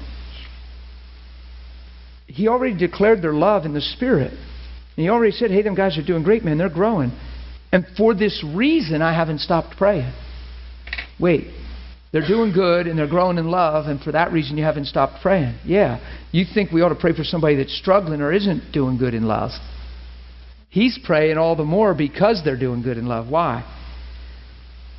To ask that you may be filled with the knowledge of His will. Why? Because they're perfect candidates to know the intimate things of God, to see deeper truth, to see the fullness of who He is and what they're. There, you say, man, you guys are right on page, and I haven't stopped praying that God keep illuminating, opening up, forming, and molding your life in Him. Do you know what we do? We troubleshoot. We see people that are doing seemingly pretty good, and we say, hey, great, they're doing pretty good, and we focus on people that seem to not be doing pretty good. If you notice Paul's writings, when he found somebody was doing pretty good, that's when he locked in and didn't stop praying. It's amazing. Now that doesn't mean you don't pray for people that are seeing going through a struggle, but one of the one of the mistakes we can make is that you only pray because they're struggling. Don't just don't just highlight their struggle in prayer. Proclaim who they are. Speak life over them. Better yet, if you see they're struggling, go to them personally and talk to them and encourage them and tell them who they are. You know what I mean? But there's people that are on a good track and they seem to be flowering. Paul would pray about those people that they keep on flowering and become the full bloom that they were predestined to be. See, ooh, that was kind of poetic. That was nice. I write that down. I might preach that again. The full bloom. that reminded me of Destiny getting my truck in the mornings. She smells so good. She gets in my truck. I say, You smell like a whole field of flowers just blooming. I said, I'm so glad I picked you up. She gets in and just poof. So find out what she's wearing and you can all buy it. It's just good. Look, they're over there sniffing her now. I got them sniffing her. you smell so good. You know what she smells like to God? The Bible says this that to God she's the fragrance of Christ. To God. To God, she's the fragrance of Christ. Why? She has the potential of living the Christ life, and when He sees her, He sees her through what He's created her to be, and she smells like that destiny. You get it? Oh. Destiny in the sense of destiny, not her name. You got that right. Not that destiny. Destiny. For this reason, we also, since the day we heard of it, do not cease to pray for you, to ask that you may be filled with what? The knowledge of His will, in all wisdom and spiritual understanding. Right there is a great time you enter in to just the submission of your heart to God.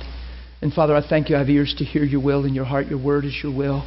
I thank you, Lord, that you're causing me to be in oneness with you, in agreement with you. And I thank you, the way you think is the way I'm thinking. The way you see is what I'm looking through with these eyes because you're one with me. I yield myself to you.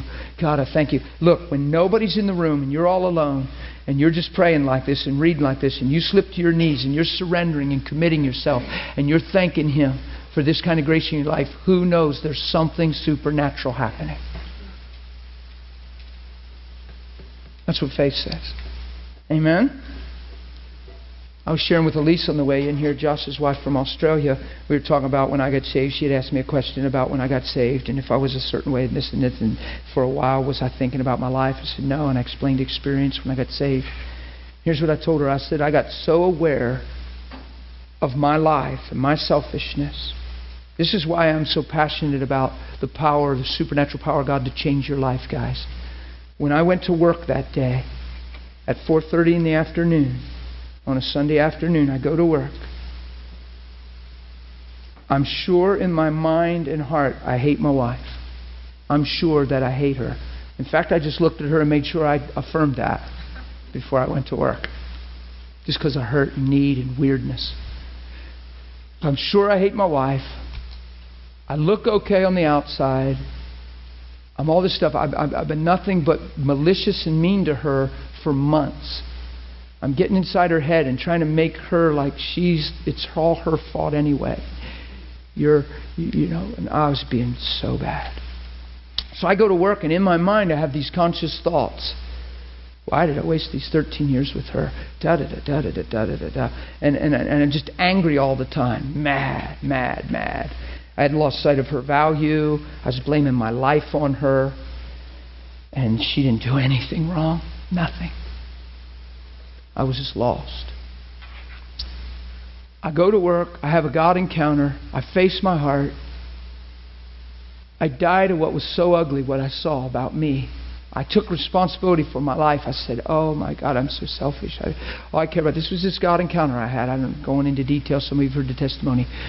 I look up to God and I said, If you're real and love me and can forgive me of all this stuff, because to me I was the worst sinner in the world at this moment if you can forgive me of all this stuff, I'll live for you.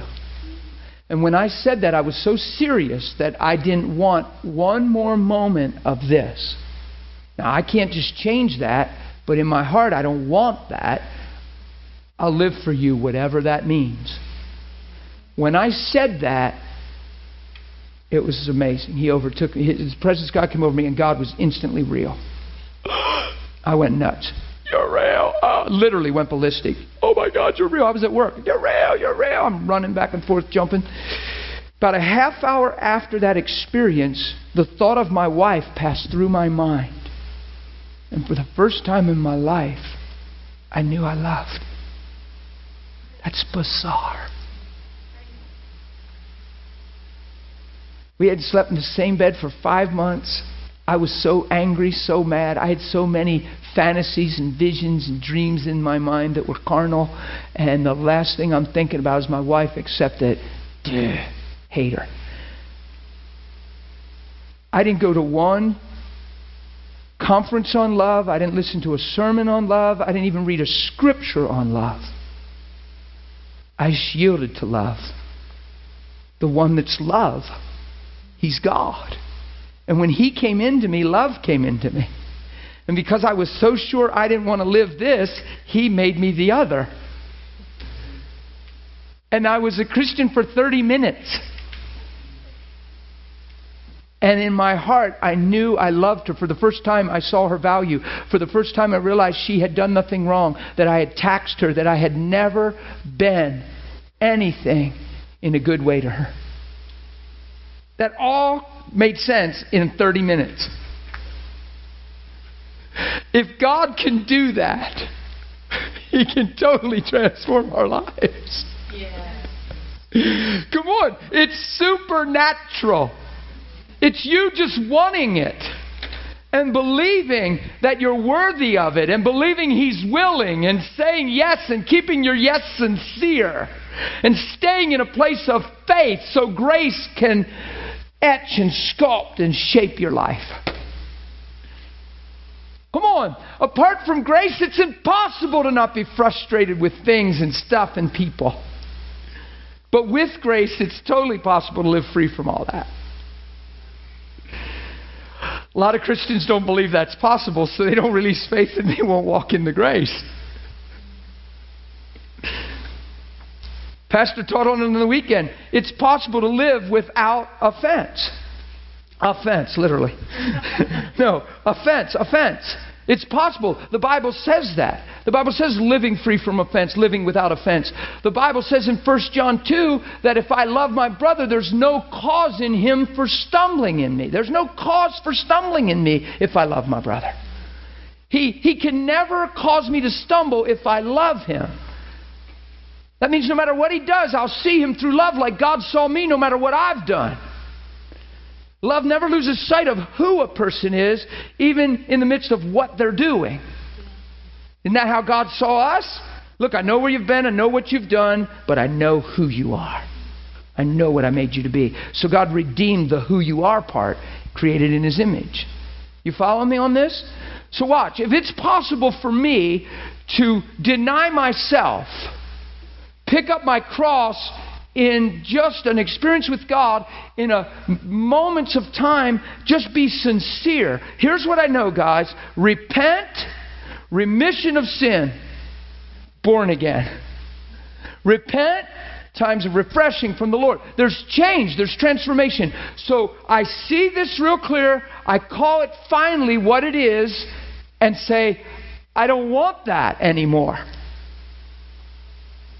I look up and say, I want you and what you are, who you are. That's what I'm saying. I'm in trouble. Ah! Ah! Ah! Come on, let me be that basic. Because it's not some intellectual, I think today I'm going to wake up and love someone. oh, and then you study out all the concepts of love and no, I'm going, eh, oh, eh, oh. Come on, it's that simple. You're saved by faith through grace. So this thing called grace, this supernatural, we make it mystical. It's, it's God's will and intent for me. He just fashions your heart. When I said, if you love me, if you can love this, see, I'm not realizing at the time this isn't me. This is what I became through deception and sin and the flesh and the fall of man. This isn't me. But I was living all this. If you can love me and forgive me of all these things, well, of course He loves me. Because He made me. He hasn't been confused, I have.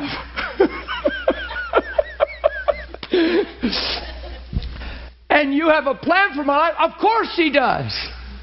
I'm the will of God. If you can forgive me and have a plan for me, I'm yours. And he's been waiting for that.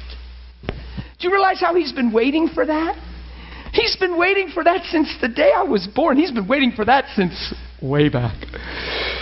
As soon as I said, and I will live for you, guess what happened? Who he is, not what he does, who he is came inside of me. And without any teaching, just sincere surrender. All as I know is I didn't have any other motive than this man is desolate and ugly and pitiful. I said pitiful 20 times. So pitiful. My life is so pitiful. I was bawling uncontrollably. My life is so pitiful. And then I reached up in despair for something new. Without any teaching, without any instruction, without reading one Bible verse, just sincere convert repentance, help, I want you. I'll live for you. I don't even teach you live for him. I teach you live through him. But at the time, it works because it's all I know. He knows what I mean. He's not technical. Well, Dan, you don't live for me. You live through me. So until you get that right, I can't touch you. ah! It was so technical. He knows what my heart's crying. He knows what I'm saying. What I'm saying is, this is pitiful. I don't want this. If there's something else, I have to have it. And he says, Cool. How sweet is that? Come on. I'm kind of belaboring this one point on purpose because it's saved by grace through faith. So I didn't say, okay, I'm a Christian now. I need to get some good love confessions, a couple good books on love and marriage, and I need to learn how to love my wife. No, I died to me so I could live unto Him. Grace came in. When I thought of my wife 30 minutes later, there was this love that I felt for her. There was this mercy towards her. It was the first time in my life I had ever felt or saw in that light. What, what happened? I was so serious about not being selfish that it wasn't there. And guess what the opposite of selfishness is? Guess what the opposite of love is? That's the fall of man. What was made love became self. Die to yourself, become love. That's the conversion. We went from love to self, from self to love through Christ. So we get back to what we were in the beginning, and everything in the middle is washed away as if we never were there. We carry all that we learned, acquired, and related to in the middle along into the new if we're not careful. But wonder if you die and call old things dead, then new. Th- wonder if you put off the oh, that's what happened to me. And all of a sudden, 2 Corinthians 5 becomes a reality. If any man be in Christ, he's a new creation. Guess what I was? A new creation. I was totally born again, completely sanctified, perfected by one sacrifice forever. In that instant, I'm holy, blameless, and above reproach in the sight of God. Come on. It's instantly. Yeah.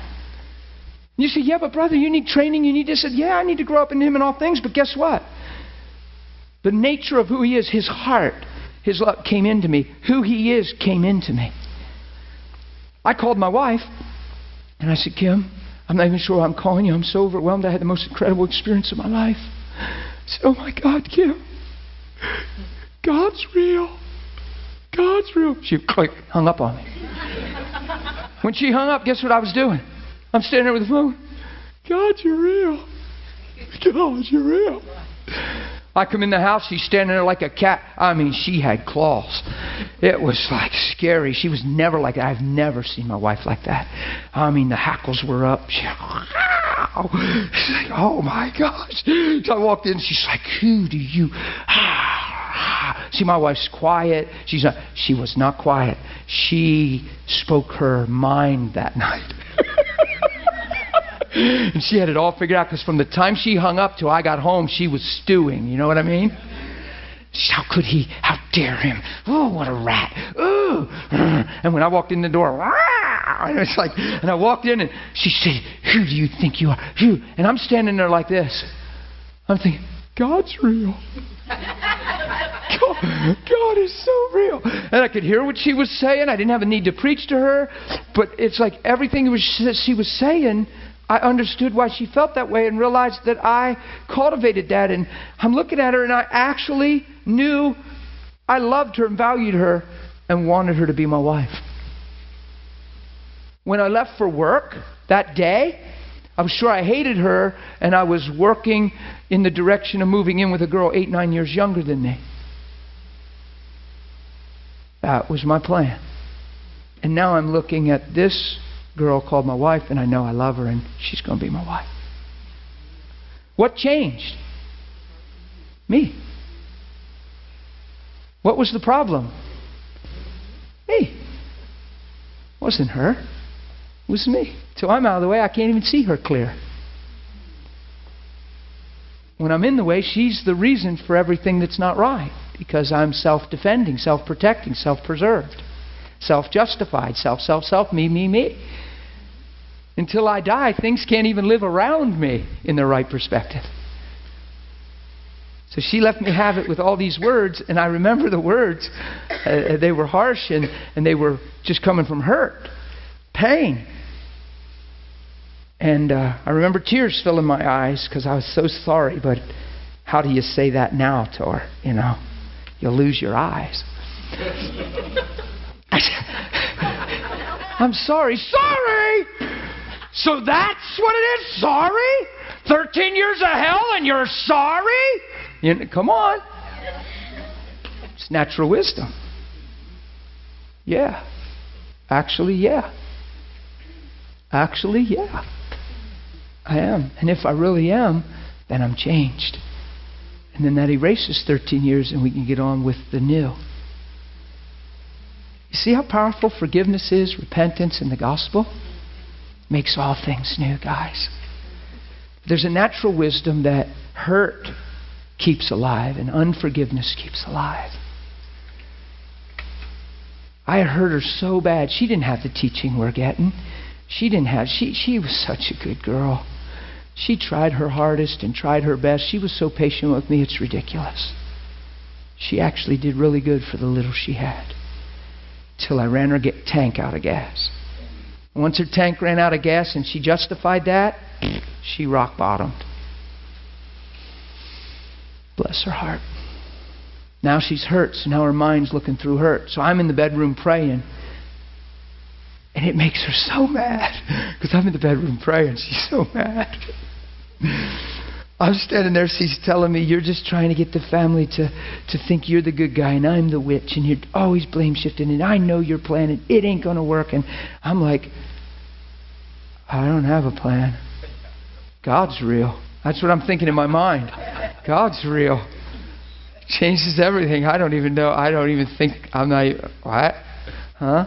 I'm not saying anything to him. I'm just listening. I just remember standing there, and for the first time in my life, where she was coming from was so exposed to me, I actually could understand the language and separate it all. It was amazing. Why? Because something changed in me. I, I became love. I remember my eyes filling with tears, and I said, I said, yeah, I said, I said, I know I've really hurt you. I've lived that way. I said, I just wish I didn't. I said, okay, well, I'm going to go to bed now. Good night. And I turned and she's just fuming because she's up, she's confused, she's hurt. I remember turning and I'm going, she's saying all this stuff, and I'm not, see, I'm not Christian, so she loves me. I'm not a Christian, so we don't get divorced. I'm not a Christian, so she lets me back in. I'm not a Christian, so we could sleep in the same bed. God's real. She's not my motive.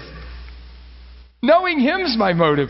So I turned, I'm going up the steps, I'll never forget it. She said all these terrible things and she, she hurled a couple threats out that just went right. And I remember walking to my bedroom going, You are so real, it's amazing.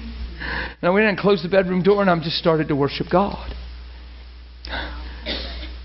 I woke up in the morning so aware of the reality. God, I don't even know if I slept, man. I might have dozed off at day. I was just pumped.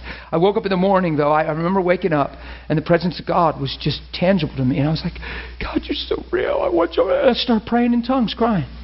Just laying in my bed, praying in tongues. It was so fun. So now I'm in there praying, and I open the door, and my wife's standing there. She's so mad, bless her heart. Now listen to what she said. Makes sense. And you have to you have to become love or you're going to make mistakes. You're going to defend. You're going to fight. And your motives are going to get exposed in your life, your expression. Because a lot of people run to God for other reasons. And then those reasons become plain and clear through the course of life. Because if you're just praying to get somebody back in your life and it ain't working, then you're falling apart, you're getting insecure, you're striving, you're, you're trying to, hey, I'm changed, I'm really changed, you're bearing witness of yourself to the person. Hey, it's going to be different now, I promise. Never said that one time to my wife. I never even prayed for our marriage. I just said, God, it's your will we're married. It's at the altar of your mercy, and I thank you. You're just a God of grace. And I didn't even pray anymore for my marriage. I just grew in love. Watch what she said. She's standing there. It's not wrong to remember these things. They're, they're, they're actually very informative for me. They help me see and understand. And because there's no there's no exploiting of my wife here. She's a hurting girl at this moment. And here's what she said, very rational. Watch. Who do you think you are? You make me so sick. You're living like a devil for 13 years. And now you're standing in this room praying to God like you're some holy man. I don't think so. But that's exactly how the gospel works, doesn't it? I could live like the devil for 13 years, have a heart transformation, the Spirit of God come into me, and make me a son in a moment. So, was I a holy man? You better believe I was, and I knew it. I could feel it. I felt holy. Serious. That's fun to me because a lot of people think that's blasphemy to talk like that. I felt one with God. I felt accepted by God. Here's what I did to my wife. Because here's what you could do. Well, Kim, you know, and you could do it soft and sound humble. But you could say, well, Kim, you know, uh, actually people do change. And you've been taught all your life in church that God forgives and people change. The thing is, we get hard and we don't forgive. And, you know, you could be in a room praying, but you're not thinking that because you're hurt. And I know because I hurt you. And, but honestly, people do change. And I invite you to just go maybe seek the Lord and pray, and maybe you'll see the work He's doing in my heart as well. And it would have sounded right in a sense that, hey, you're wrong, you're in unforgiveness. Come on, all these things you tried to get me to go be all these years, why aren't you that now? All of a sudden, I, all of a sudden now I'm trying to teach her and instruct her and lead her to Christ in my fresh salvation. No. Here's what I do every time. I see how you must feel, and I'm so sorry that I helped create it.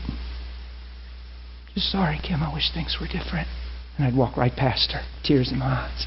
And she'd go, because that wasn't me before. I would cut her with my tongue and my words till she was in pieces. And I'd make sure that I win. And all of a sudden, I don't even have a fight in me anymore. All I have is this and God just starts doing this stuff, and weeks go by, and there's so many funny stories and fun stories. To the point that when my wife ran to me, she was crying over and over, I'm sorry, I'm sorry, I'm so sorry. It's the very thing I wanted to say for weeks. The very thing. See how God is when He moves? Because you think somebody else is your problem. And, and you got a reason why you are the way you are, and you've got it all laid out. it's not the truth. And as soon as her heart came in understanding, guess what rose up out of her mouth to me with extreme tears running across the yard? Run, I thought somebody died. I thought she got a call, and I thought there was a tragedy in the family because she was running across the yard, bawling hysterically. And out of her mouth was, I'm sorry. I'm sorry. I'm so sorry. It's what I felt for seven weeks and wanted to say to her. She wraps around me with this death squeeze, squeezes me, crying, laid her head on me. I'm so sorry. I'm so sorry. I'm sorry. And I'm going, I was like, what, what's going on? I was, I was talking, I was mouthing to Lord. What's, I remember it. She's, her head's buried in me, squealing out, I'm sorry, you could hardly understand her. And I'm like,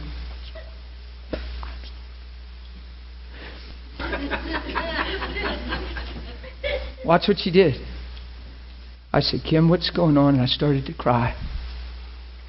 My heart wanted to be in this place for a long time, and I started to cry. I was really feeling good and joyful. I said, Kimmy, what's going on? I said, please stop this whole sorry thing. I said, I've been wanting to say I'm sorry for not being a man of God our whole marriage for weeks, but it just didn't seem like the right thing to try to say. But if anyone's sorry, she said, No, I'm sorry. I mean, it's like you could, in this Christian thing, could, almost the only fight you could get in, in is who's going to be responsible and who's going to be the one that's humble. Like, who's going to take the rap? And in the world, it's pointing at each other and blaming. Here's what she said. It was so full of revelation. She got it in 30 seconds in the bathroom when the presence of God came in. She was doing her hair, she was getting ready to go away. And Holy Spirit came in the bathroom and said to her, Kim, she went, she told me, she had the brush, and she went, because he came in.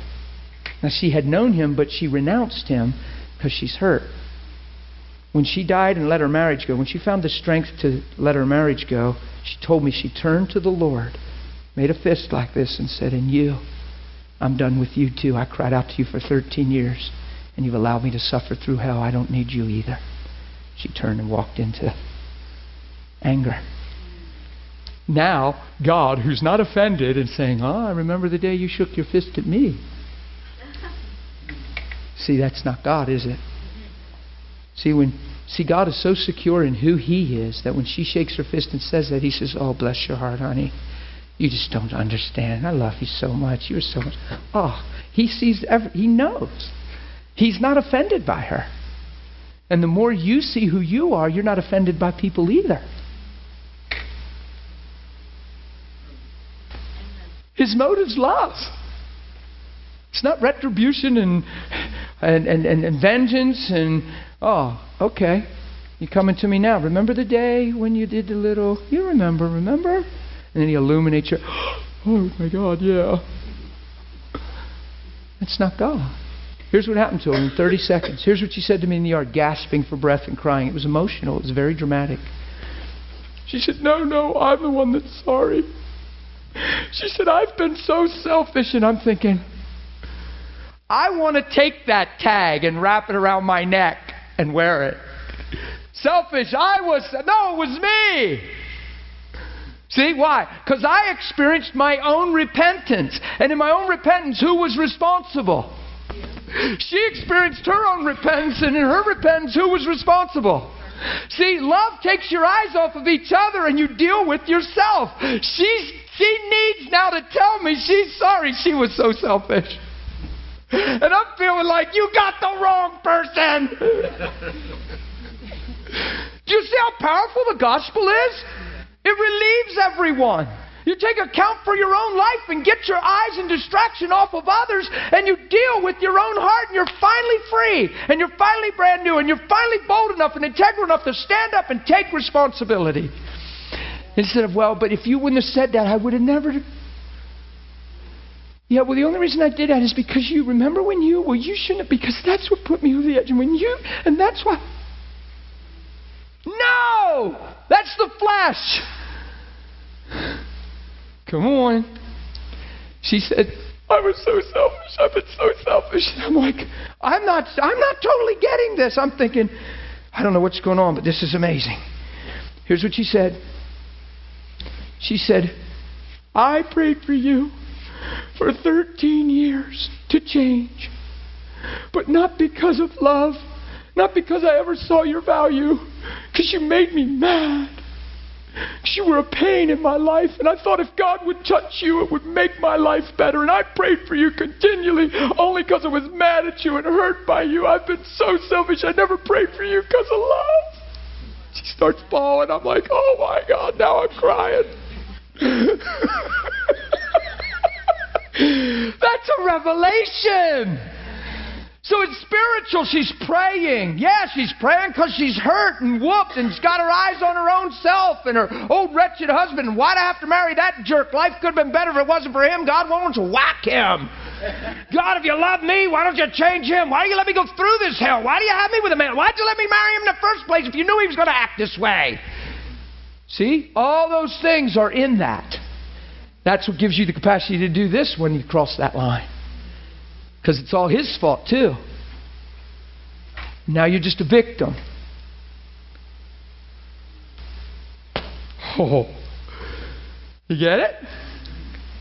When she saw truth, she couldn't stop saying, I'm sorry. She couldn't stop taking responsibility. She couldn't stop saying, Forgive me. It's amazing how it puts it in right perspective. Because they were all the things that were pressing in my heart the whole time. You see how fun that is? So then she looks up and she says, is there any hope for this marriage? Is there any way we can continue this marriage? And I'm I'm like, we're married. I've never let go. Seven weeks ago, when this experience happened to me, Kim. Oh, because she started to affirm that I was real, that she couldn't deny. I'm so changed too, and da da da. And we guys had this talk. We had a supernatural experience for about 48 hours. We don't remember the children. We don't remember feeding them or putting them to bed. So we don't know what happened. We still don't know. They were 10 and 5. Really, we don't know. Because we were, it wasn't sexual. It was, we were just together. We, it was a lot of talk, a lot of tears, and it wasn't about the pain. It's about God and His goodness and His love. I can't explain. There's a season that went by. Somebody fed our kids and put them to bed. Somebody. So, it's just cool. You see how true repentance changes your perspective? You see how God shines light? He said, Kim, in the bathroom, this is what changed Kim. Kim, why are you so mad at that man? Can't you see? And she said, when the word see was spoken in the bathroom in the presence of God, it was like somebody ripped a blanket, veil, a shield, a sheet off of her face. She said it was literally like, it was startling to her. Can't you see? And she went, so that was and that was awesome. He said, Can't you see that's not the man you're mad at? It's not even the man you married. Now, God, who can't lie, told my wife this I have made him a brand new man. That's what God told my wife about me. See why I'm pumped? Because I ain't trying to be nothing. I'm brand new. Take that to the bank. I'm brand new. God said to her, Do you know how you get flashbacks? And hurt tries to relive itself? Do you ever have one of those? Do you ever say you forgive something and then the picture and the memory comes back a month later and it's vivid and it has feelings and it almost feels like you're still harboring and carrying?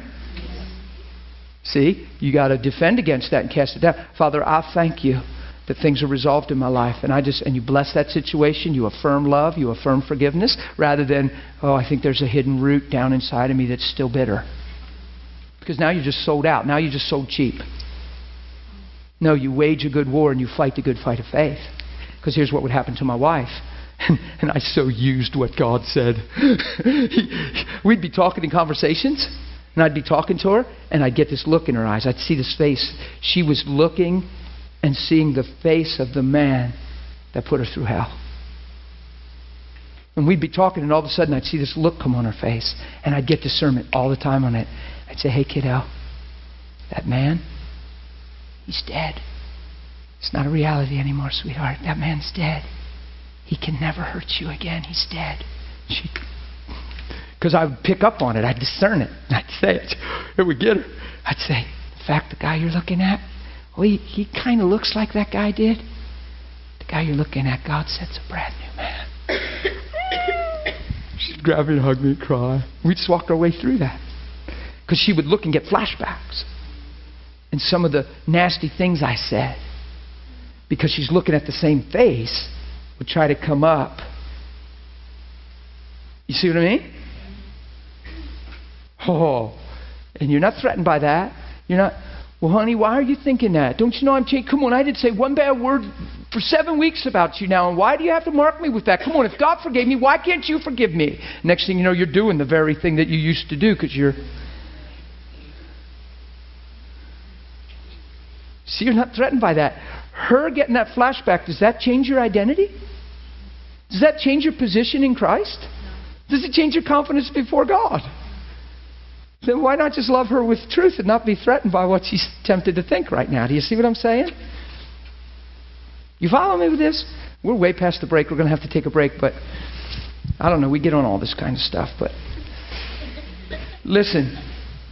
If you don't and I don't learn to read our Bible intimately with the Lord and take these things to heart, verse 10 says that you may walk worthy of the Lord, fully pleasing Him, being fruitful in every good work. Well, if I don't understand grace, I'm going to be a, a militant soldier. I'm going to try to fulfill that, verse 10. How do you fulfill verse 10 and not feel like you're failing somewhere? Come on, be real with me. How do you just walk worthy of the. By getting your heart pure before Him and having intimacy with Him and giving Him your whole life when nobody's looking and telling him it is your will to love like he loves and to see humanity like he sees humanity. And the very way you forgave me, I've forgiven. Father, I have no rights but one to look like you and be like you. I've surrendered myself. I'm not alive for me, I'm alive for your glory. And I thank you, Father, you live vibrantly in me, and who you are is manifesting through my life. That's prayer. You get it? Because then grace is going to come on that, and look at this. And then you're going to be fruitful in every good work, and you're going to continue to what? Increase. So, isn't that cool? There's a continual growing and increasing and excelling in this revelation, and you just keep being more formed in Christ as you go. Make sense? I better let you guys get up and go and mingle and go to the restroom. I didn't realize it was that late. Um, you have to be back on time. We have a really important announcement to make. Uh, Pastor Don. Uh, told me something we have to announce, and we're going to have to announce it to our online students. So Randy's going to play music. When you hear the music playing, make your way back like musical chairs and find a seat. Okay? Great. Thanks. What do we usually give, Sue? About 10 minutes or something? Uh, we usually give 15, but oh. cut it a little bit today. Okay, because I had them sitting a long time. I just wanted, yeah. Because even if you just be watch your time, it's somewhere close to 10 after towards 10 after. Make your way back in. All right, guys. Bless you. Thank you. You know that David Hogan is going to be here um, next week on July on June the 29th, the 30th, and July the 1st. Those services will be each evening at 7 o'clock. Uh, what you may not know is that he is going to be teaching our class next Thursday. Okay? Yes, that's been confirmed. He will be here. Um, the reason I need to make this announcement is that I'm sure some of you will want to invite guests, which is fine. Uh, we need to get that, um, do that as soon as possible, and you need to let us know that what guests are coming because we could foresee having a house full. So we want to make sure that uh, we, you know, start with the invited, the invited guest. For our online students, you're welcome to come to the school, um, you know, to, to visit with us and to enjoy David Hogan during the evening services and for class. Uh, but I would ask you also to please um, email or call the school um, and let us know that you're coming, just so we can kind of have a handle on it. Uh, we certainly, you know, welcome that, and uh, just be blessed. So thank you very much. You ready? Okay. Is everybody? I was talking. Is everybody excited because you announced David's going to be? Why?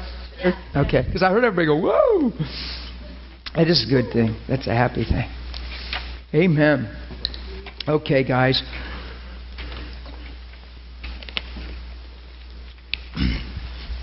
Okay. So I don't want you to get a wrong impression when I talk about this meditating in the Word thing. You can just read your Bible. You don't have to jump in and start praying all the time. You can just read your Bible, but what, the more you do what we're talking about now, the more your heart comes alive when you're reading. When you're reading, who knows you have the ability to understand at some level what it's saying. What I like people to do is pray that back to the Lord, get personal with it. If you're reading, okay, uh, the, later in this chapter. Oh, wow, here, that's just, we're right here anyway. Verse 10 that you may walk worthy of the Lord, fully pleasing Him, being fruitful in every work. See, there's times in my life where I'll be alone with the Lord, and I'll take a scripture like that, and I'll just, that's the end of, I, I'll just, and it's communion, it's fellowship. I might not even read after something like that because that's where I, I ramp up and boom, that's where I arrive. I might not. I might just read that and just pray two or three lines out of my heart, but it depends. It comes alive in you. I, I asked you this question before the break Who's ever read your Bible and something just amplified and got bigger than the rest of the page? That's something God's saying. You want to camp there. You want to let that be formed in you. You want to release faith and pray and maybe not necessarily read a whole bunch more right now. Just let that come alive. Do you see what I'm saying? Because I, I know people get bored with reading their Bible. Christian people, good Christian people, because we don't understand what we're doing. We're communing with the Lord.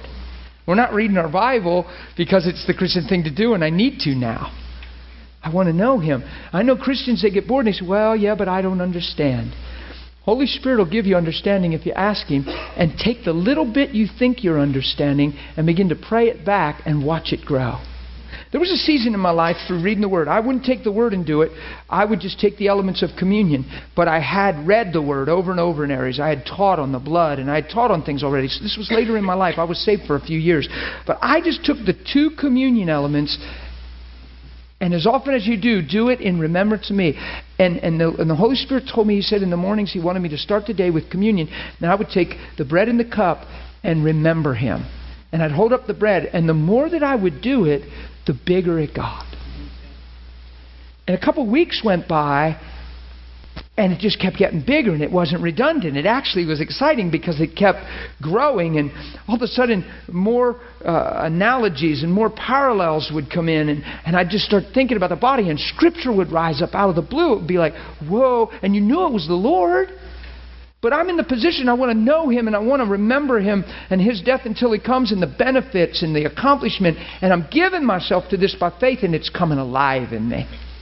Who knows that through an experience like that, that sure beats trying to confess when sickness is started by his stripes I'm healed, by Jesus' stripes I'm healed, I'm healed by the stripes of Jesus. I'm no, when I have this and sickness trying to come, Father, I just thank you. It's immediate communion. You're talking to the Lord. You're not making a confession. Father, I just thank you right now. I so see that I'm under the protection and covering the blood of Jesus Christ. You have loved me when I was yet a sinner. You have crushed the law of sin and death. I am in the law of the Spirit of life through Christ. And whatever comes alive in you, and all of a sudden, I was, I was, uh, I was training for a job. I, I left pastoring for a little and was working, and I tried to share this the other in school, and I didn't finish the thought. It's, I'm aware of it right now. It's on a tape one of the days last week, and I was sharing. I, I got sharing other things about in the workplace. I went to a sinful place. Remember, a real dark place, and got words of knowledge and things. And then God told me to go back to the workplace. But there was a point I wanted to make. They said about you know if you uh, if you miss any days you won't pass your 90 day probation. If you miss one day of work, you're done. They won't hire you. And I'm thinking in my mind because they said, and we know the flu's going around and da da da. And I'm thinking in my mind, well, I ain't worried about the flu. I don't. I just don't get sick. I'm not. It's not about the common cold and catching the flu, and uh, I'm not chasing it. Why would I catch it? It just it doesn't make sense. So I'm just not. I'm not on page. And I'm not hypo, spiritual, religious, presumptuous, proud, holier than thou in that thinking. I'm just not afraid. I happen to believe that we don't have to be vulnerable to all that stuff in a true sense of understanding. And, and that doesn't condemn people that are going through things. Uh, so I'm just in my mind, this thought went through me. Well, that's, that's thank God for the gospel. God, I love you because that's not going to be an issue. That was my first night of work. So to top it off, my trainer had the flu real bad, and he didn't look good. You know how people look like they're going to die, like they're walking dead? Yeah. And that's how he was, and he's shaking, and he's got, and he's white, and he's withdrawn, and and, and he looks bad. And everybody's like, dude, you look like walking death, man. You need to, you know, this, this, this. And and, he, and he's like, oh man, but I'm I'm going to get in and get through this, and I don't want to miss work. I know how much they need me to train, and he's working like crazy hours. He's young. He's making all this money training. He came down from the New York facility, right? This is exactly how this happened. I'm thinking in my mind, well, that ain't going to apply to me. You know, I'm not chasing the flu. I'm not going to catch it. I'm laughing in my mind, and. uh and then I see he's hurting real bad with it. Now, I didn't just jump up, hey, I need to pray for you, bud. I was just in the group. Now, I could have. I could have. But I don't even remember why I didn't, other than I'm, I'm supposed to be trained. He's, lead, he's training us. And uh, I did share about Jesus in orientation and freaked everybody out. It was funny. Nobody wanted me on their team because it was just funny. When the teams got filled with eight people, everybody'd celebrate because I wasn't on the eight. So, and then when I got put on a team, everybody was like, "Oh, you got him." you got the religious dude. And they're just, oh, it's just so funny. So, watch what happened, first of all. That first night, this is exactly how it happened. I'm not I'm sincerely saved. I'm in faith. I'm believing God, and I'm at this workplace because I believe God wants me there for one. And I was also taking a season just to try to find in my heart and understand ministry and what ministry was. There was a multiplicity of reasons why I was doing this. Some people didn't understand, but I just did this, needed to do this, and God set it all up. So I'm standing there, and this guy that the two bosses came. We had third shift job, four in the morning they came 3:30 in the morning. Came. We started at midnight or something. They came to take him home, escort him out, make him leave. And they were these two upper management guys because they heard how bad he was. They said, "Well, look, we don't. This is crazy. We can't stay here." So they came to get him, and nobody realized, but he's actually doing better and looking better. This is exactly how it happened. I didn't preach to nobody that night. I'm just training I'm not interrupting, I'm training. I probably talked to people at break. I'm sure we had some little encounters, but I'm not I'm there to I'm their employee. So I'm not preaching, I'm listening and I'm being a good little disciple. And it's a job that I did for 15 years. And this guy's done it for two. And he's training me. That could be an area if you have pride. What's this young whippersnapper going to show me? I've been doing this for 15 years, swinging this stuff, and he ain't got nothing. You know how we get? But I'm just, I'm just sitting there. Bosses came and said, "Man, we came to tell you to go home." He said, "They said, well, you don't look as bad as they said. They said you really look bad." And he said, "No, actually, I'm not feeling too bad right now. I'm feeling pretty good." He said, "Well, they said it was coming on you so bad that you couldn't hardly walk, and he said you were white, and they looked like you were going to die, man." He said, "That's how I felt." He said, "Well, he said, man, you changed quick then, because that was just a couple hours ago. They told us that. We figured this flu's been knocking people out." And Here's exactly what he said. Blessed me because I was saved two years, uh, two years and a half, and went into pastoring, and then a year later this way. So I was saved three and a half years. But I'm on fire, and I'm confident who I am and all this stuff, but I'm not preaching. Watch what he said. He said, Well, I don't know what's going on, but I know it has to do with him. And he points right to me. And I'm just standing there, I'm like, Me?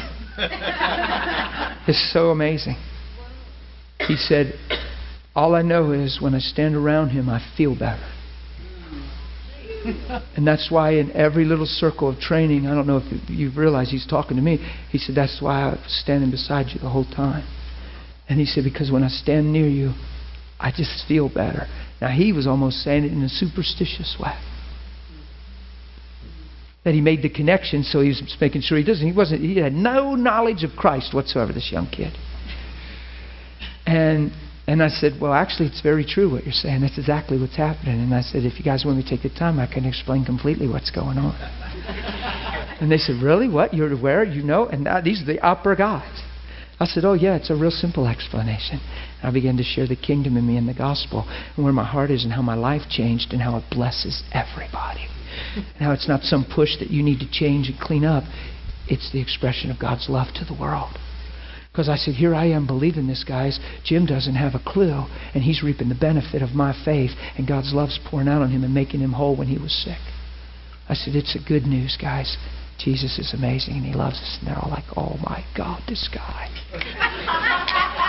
my first night. Now, guess what happens? I go home, I sleep, I get up. Now it's my second night. Guess what happens right before supper? Feelings of flu symptom start creeping up on my flesh. And see, that's where we fall apart and we get heady and we freak out. How's this happening? Well, that guy got healed. Well, why is this? Well, just foul devil. And we, you know what I mean? It started to happen to me a little. That's how I know. Because I thought, wait a minute, this is. Eh. And I ran to my bedroom because that's where I go a lot of times. So I ran to my bedroom to fight.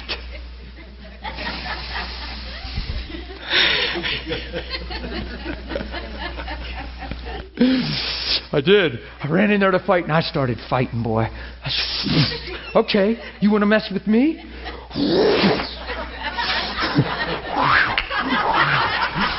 I'm doing so I got a big sword. And I'm just, yeah. And I was working pretty hard in there and I was building up a sweat. I was pre and I started to feel like, man, I need to sit down. I got the flu going here. Cause cause seriously, because I was working hard. I was preaching everything I've ever been taught about healing. I was proclaiming it, shouting it, confessing it. And I was feeling queasy and cold and shivery. And my wife was making spaghetti, and it's my favorite meal in the world. And I didn't feel like eating it. Now, I know that's something wrong. in the middle of all that, I mean well. Who knows I mean well? In the middle of all that, Holy Spirit said, Hey, Dan. Why don't you open your Bible? Take a look at Psalms 103. That's what he said. He said, just take a look at Psalms 103. So I opened it up. Bless the Lord, O my soul, and all that is within. And I just started crying because I, I knew the psalm. I could quote the psalm. I preached the psalm. I'm a preacher, remember? Bless the Lord and all that is within me. I laid down my Bible. I was just crying. I'll never forget it. I just bless you. I have nothing to worry about, no fear. I don't even have a problem. I'm not in a fight. I'm your child. Oh, God, you love me. I'm bawling. I bless you with my whole heart. I worship you. I began to love on Jesus, man. It was like so intense. And I looked down and I started reading. I don't forget your benefits. This isn't something I got to work for. I don't have to set everything in order. I don't have. To, it's not my shout, my quoting of these. You love me. Ah! It just got so I was so freaked out. You love me. That's how I get when I'm alone. See, I'm a mess. You have no idea. You think I'm flaky when I preach? I save it for him. I, I don't get that way around you. It's not for you. but I tell, oh man, see, I'm about on the borderline right now.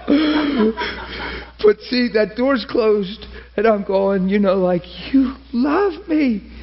And I don't even know when it happened, but I know at some point in the middle I felt so alive, so vibrant, hungry for spaghetti, so ready to work, so ready to shine. I don't know when it happened, but all I know is when I fixed my eyes on who He is and who He is towards me, and my heart responded back to Him, and I got off of all the I need to pray this and proclaim this and cast this down and rebuke this and bless this and speak this. And when I got off of all that, Oh, when I got off of all that, guess who I got fixed on?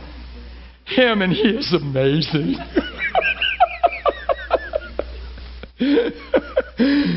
when I, you know, I like to say it this way: when I looked into his eyes and into his face through truth, that means looking through truth. I see his face. You look through truth and you see the beauty of who he is. He's so beautiful. And you're standing there and you see him.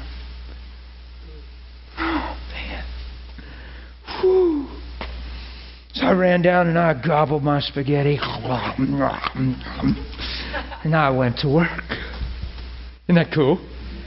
Do you think that was an accident, the timing of that stuff trying to hit me? you're riding high. I'm a Christian. Ain't no problem there. That ain't going to happen to me because, you know, I'm in this covenant. About the time you're thinking that, and tell a friend that. About the time you get those symptoms. And then you're offended because the thing you're trying to proclaim is getting accosted, and, and then you're fighting to save face and stand in this spiritual place, and the whole motive gets whacked and twisted, and it's really all about you then. And this can't happen to me because I'm proclaimed this and I'm this and I'm a child of God and the Spirit of God is with me. And it gets weird. It's actually all about you. No, it's Him. And it all goes back to you really love me. That's why everything's cool. You get what I'm saying here? I'm telling you, we've done this high ho thing in the church, and a lot of people are getting tired and beat up and burned out and confused. No, that wonderful, wonderful Holy Spirit said, Hey, psst, man, if you could, you'd be making me tired right now. See, he doesn't get tired, but he didn't say that. But it was almost like it's like, why are you doing? You're just wearing yourself out. Remember, Bob Hazlett tells a story how he was in the New Age thing, and he started praying and interceding and walking and praying in tongues, and he was aware of something that was going on in this whole curse thing. And he said, "Curses on me." He said, "When you're really serious, he, he always says you pull out your samurai tongues, because your samurai tongues." And he starts praying in this tongue that sounds like Orient kind and he calls it samurai tongues. He says, well, that's when you're really serious. And he makes it so funny when he tells the story. But he said, three quarters of the way into this whole thing, Holy Spirit's like, What are you doing? He said, I'm in warfare. He said, No. He said, You look kind of silly and you're making yourself tired. said, what? He said, No. He said, You're just wearing yourself out, Bob. And then and you'd have to hear Bob tell the whole story. It's so beautiful. Isn't it beautiful? But he but he was doing that warfare thing. I break down and I cast down and I right now shield because I am and he's quoting the scripture.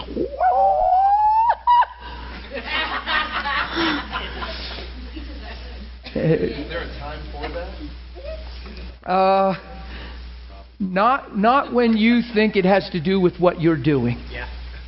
If it has to do with what you're doing, and if it's about what you do for the breakthrough, you've crossed the line. And you're going to get in trouble somewhere along the line in your soul, self conscious, works oriented, or frustrated.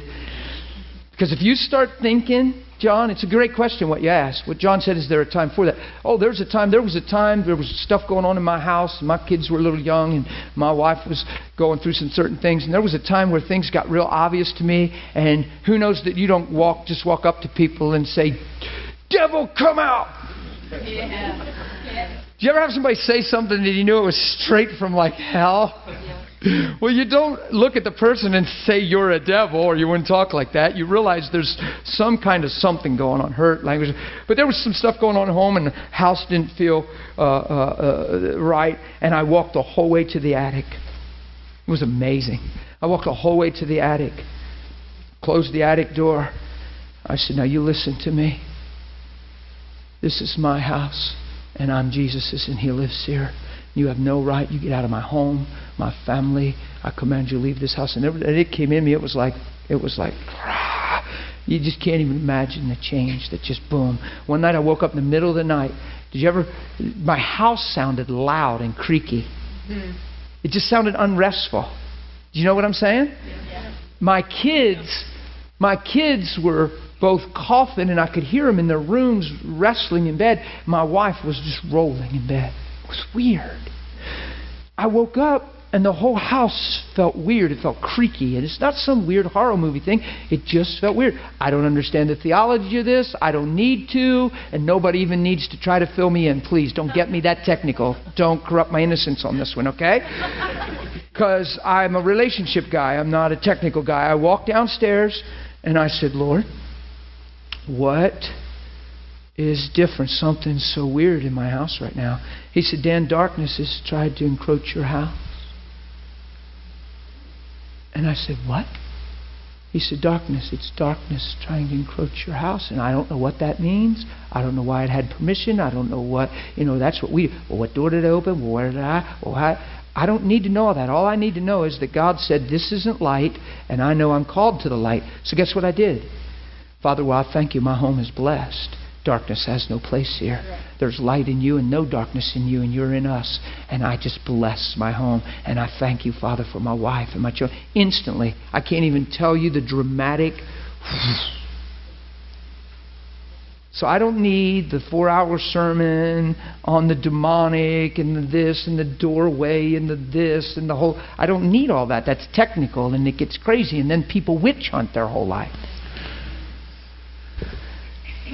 No. The truth is to me, and I'm not demeaning people when I talk that abrupt.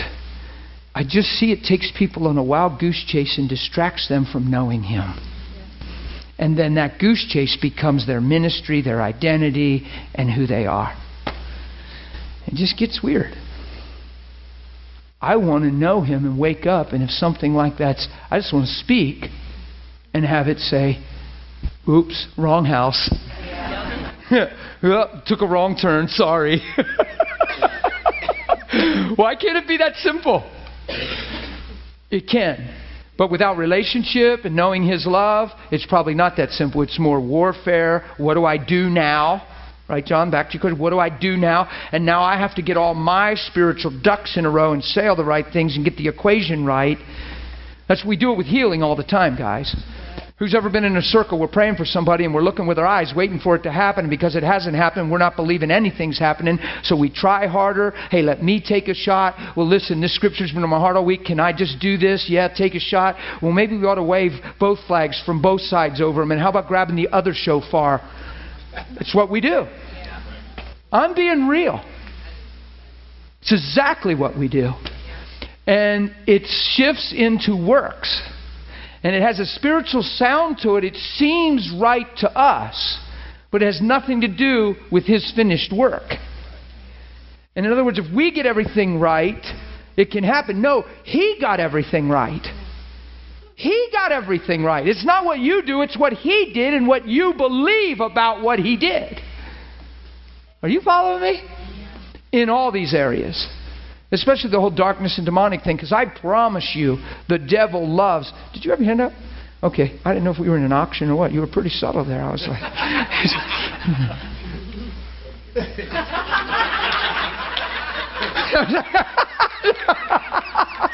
it's, just, it's, just, it's so funny. I'll get you here in a minute. Especially where the demonic's concerned, because the devil loves you to pay attention to him. Oh, he would love if he could just get some quality time from you today. Oh, he would love that. He would love if you just fix your eyes on him. I don't even think about him. And if he shows up, because when you're walking in the light and in Christ, anything that's dark looks dark. It shows up. If he shows up, you deal with him. But you don't dwell on him. You're not looking for the devil. You're looking unto him, the author and finisher of your faith, Jesus. You're looking unto him, right? Even it says when the things that it says that all things are placed in subjection under our feet, however, we don't see all things yet in subjection. Hebrews 2, it says, but we see Jesus. What do we tend to see? What's not in subjection, what isn't happening, what ain't working, and then we go over that and on this big search why and what and what can we do about it. And the Bible simply says, but we see Jesus and we get our eyes fixed on who he is because that's what's going to change what hasn't been submitting. It's so simple. Oh my goodness, it's so simple. You're not on a witch hunt. You're on a, and and and uh, you know, is the devil real? Yeah. Is there times you need to deal with him? Yeah. Is, is there times you need to address some things? Absolutely. It comes out of the authority of knowing Him, knowing who you are. That's where authority comes from. There's love here, there's relationship. You begin to see who He is and who you are in Him. So when you're speaking at the devil, it's not because you have a problem, it's not just because you're afraid, it's not just because you need Him to leave. It's because you know who you are and you see who He is in that light, and there's a proper authority. There's a, it's just powerful. The first demonic experience I ever had, I'll get to you here in a second. The first demonic experience, I don't know how we get, see how we get on these topics? Is this okay that we're even here? Yeah. The first demonic experience I ever had, I was barely saved, meaning time wise, because you're saved. Wasn't I mean the skin of my teeth. I'm having fun with you guys. Barely saved chronologically. This is a fun story. It could sound a little arrogant if you hear it wrong. I was pretty impressed by it and pretty flipped out by it, and I'm glad the experience happened because it really ministered to me. This lady called me. They were worshiping Jesus over at her house. They had a little gathering of you ladies that love Jesus, and they can be pretty scary because your eyes are all lit up and you're Jesus. And he likes that, and he tends to like come. so they're all in the room, Jesus, and they're crying, oh, we love you. And they're all in a circle, and right in the middle of their little Jesus fest, this lady goes, rolls over in a ball. right in the middle of their little Jesus circle, man. Oh, we just love you.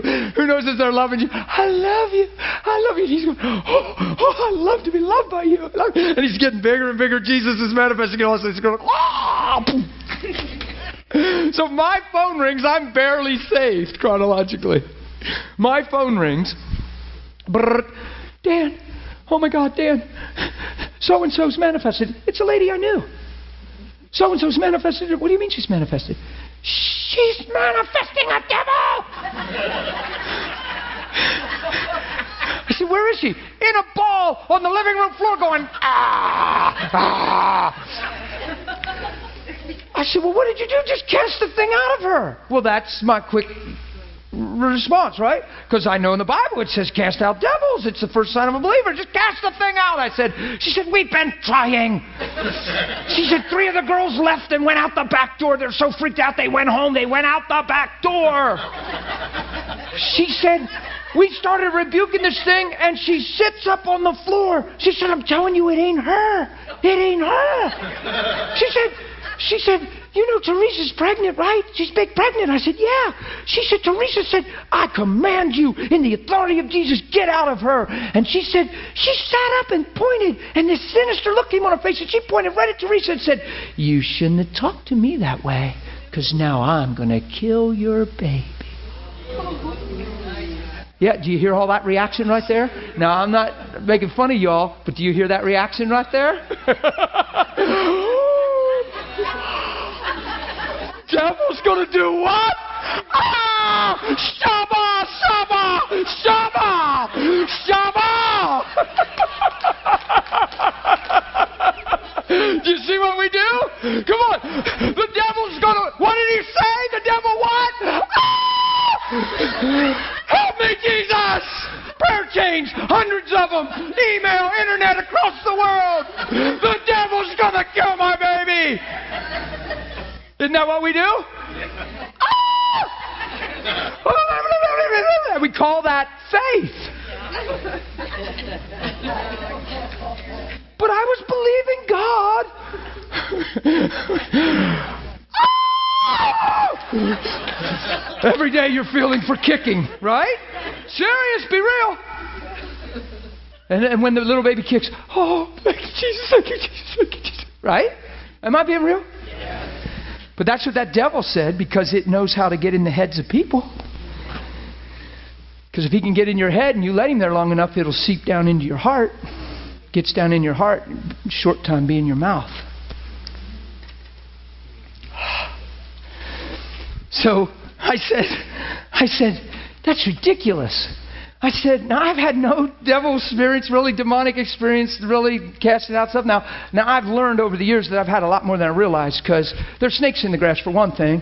They're freaked out by Jesus. They are so afraid of Jesus, and they're so afraid that one day you'll see who you've become because of Jesus, and that's why they mess with people so much because they're so afraid that one day you'll see what they already know, and then it's over.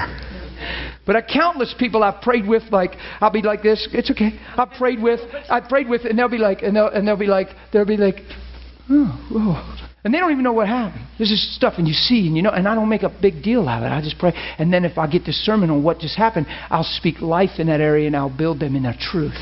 But I don't just say, well, you know, you just had this come out. And they, see, we're so up deliverance, deliverance, and then people get devil conscious. Yeah. Yeah. I want Christ consciousness. I've watched so many people, things come out of them and go over the years. It's unbelievable. and nobody knows it. But they know something. I don't know what happened, but when you were praying, I don't know. I just had this, I don't know, I felt this, but I don't know. I'm just telling you, I feel better. yeah, you do. And this is why. And then I'll give them the truth on why instead of, well, you know, that thing had, what had me? You mean I had a? And now they're more vulnerable to devils than they are to the mercy and love of God. You got to change people's eye. You got to get their faith high, right? So this girl, I said to her on the phone, I said, "Well, listen, the Bible just says to cast it out." I, she said, "Dan, we've been. We just would you just come over here?" Well, she's calling me because she sees my zeal. She knows I'm barely saved chronologically. I don't. I wasn't full time pastoring yet. I was just born again in love with Jesus. So I said, "Just hold the phone over her." I said, "Let's just pray." And I'm pumped. I'm like, "We're gonna get this thing," you know. So she's like, Probably. She's shook. I said, You foul thing, come out of her. I command you, get out of her. And I could hear her. She said, She got right back on the phone and she said, Look, would you just come over here? Because apparently she started to, whatever she was doing. And she said, Would you just come over here? And I said, Okay, I'll come over. I'm thinking, Well, I don't know what to do. I just have to cast the thing out. So I parked the car. I walked up the house. There's a girl standing at the front door to make sure I knew what was the right house. Old row home, like I grew up in the city in. They make them all the same, almost. A little different inside, but the layout's the same. You walk in the front door into what's called a vestibule. There's a door right past it. It's about a six by 6 It's a vestibule. And then a long hallway goes straight upstairs or turns through a doorway into the living area. So she's out at the front door. There's a vestibule. The vestibule door's open, and then you got a long hallway from me to you guys to even get into the living room, right? Watch this. Oh, this is amazing. I hadn't done anything. I hadn't prayed or anything. But this was the strength of my life. Who knows those girls were sincere, they wouldn't have been meeting in the living room worshiping Jesus. Who knows the best they understand? They, from their heart, love Jesus and love the message of the cross and the gospel. Right? But yet they're doing this stuff. They're fearful. Three of them run out the back. It says a lot right there. Right? There's things we grow in, get built in, established in, whether we realize it or not, they manifest when needed. There's, there's things being formed in us through communion and relationship. They become your reality before they're even tested. In the sense of when you get thrown in it, it depends. Because watch, you'll get this. I go up the stairs, and I think I shared this in the last school just because we got on this topic. It's a grace thing. It's knowing who you are. It's an authority thing. It's not a do this, this, this, and this, and, and then you'll get this. It's a be to be empowered to do. I'm walking up the steps, and the girl's at the door, and she goes, This is my first experience. Real experience of a real, right? like, you know, you say man's voice is coming out of ladies, you got a real thing going on, right? That's what people think, you know. But this was real. It was like a movie. It was like a, a, a movie. I get to the to the door, and the girl's looking, and she went, "Oh my gosh!" I said, "What's going on, honey?" She said, "I just heard her in there yelling out. I just heard her."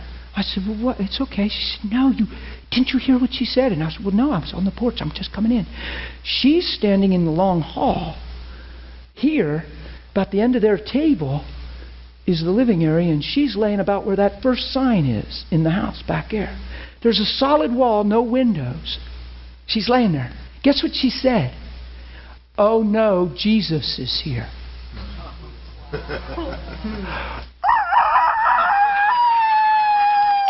I'm like, yeah! Whoa! Not in pride and arrogance, confidence. Guess what? He is here. He was already there. He's in all those girls. Theologically, we know that. But guess what the devil said? Oh no. There's something about identity. There's something about knowing Him and His perfect love, clean in heart and conscience. There's something about walking with Him and knowing Him that's happening that you don't even realize. That a man that's training you is getting healed and you didn't even pray for him. A man that's a chain smoker doesn't smoke anymore because he stood 10 feet away and listened to you talk to another man. And he calls you in the morning freaked out because he didn't smoke since that moment and doesn't know what's going on. And you go to his house and teach him and he gets saved and you give him a Bible and baptize him in his bathtub. Real stories, guys. There's a lot of them. Oh, there's a lot of them. There's something about knowing, not struggling and trying and just knowing. I go up the steps. Oh no, Jesus is here. That's a good one. I'm feeling pretty right now, baby. Did you ever go to a barnyard and the old rooster meet you on the lane? There's big cows and horses, but he rules the place. He's out there. He's checking out the truck. You know, he's like.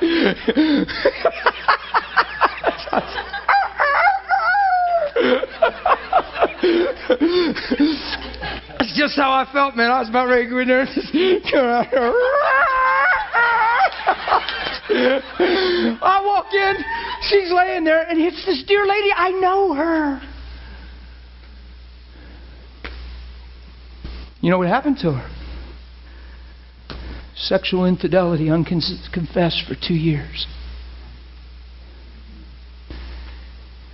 Sold out to something she didn't belong to. And it's amazing how that thing, when the rubber met the road and things got really down to where it's at. So there was a stronghold there, wasn't it? Well, brother, but a Christian can't, and da da da.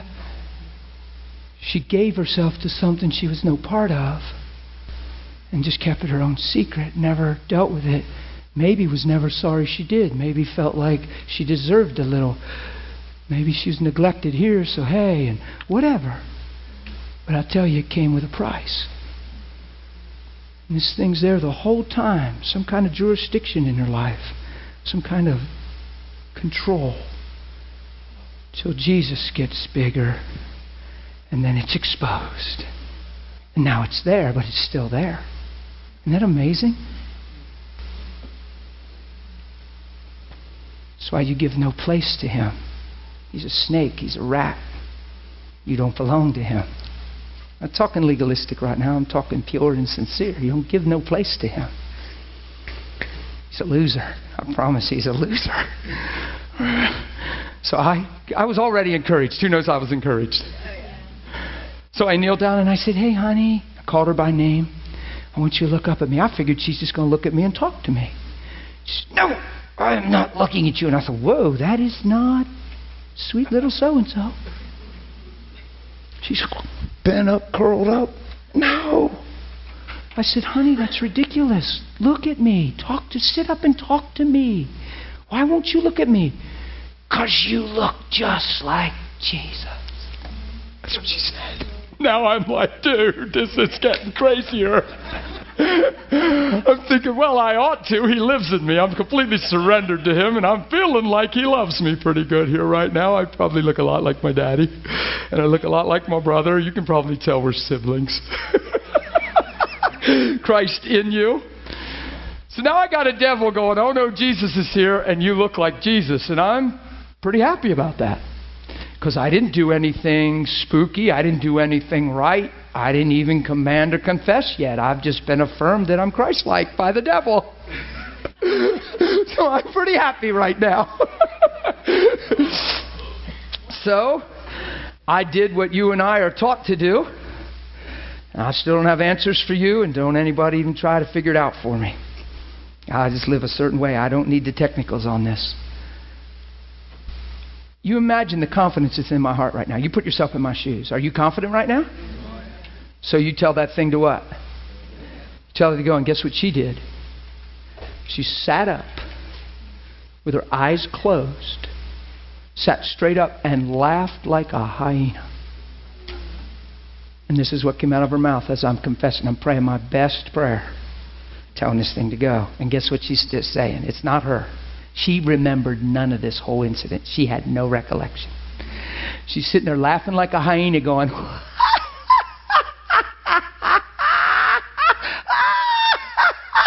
while I'm praying my authority prayer for it to go. It's just howling in my face. And here's what it said Here we go again.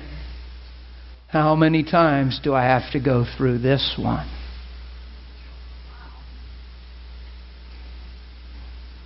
I'll start to cut into your old rooster crow, won't it? and in my heart, I said, God, you have to help her. This thing sees you in me. I don't have knowledge. I don't know what I'm doing. I just know you said cast them out, and this thing's got to go. It is not. So I didn't let it totally shake me. It made me draw on God.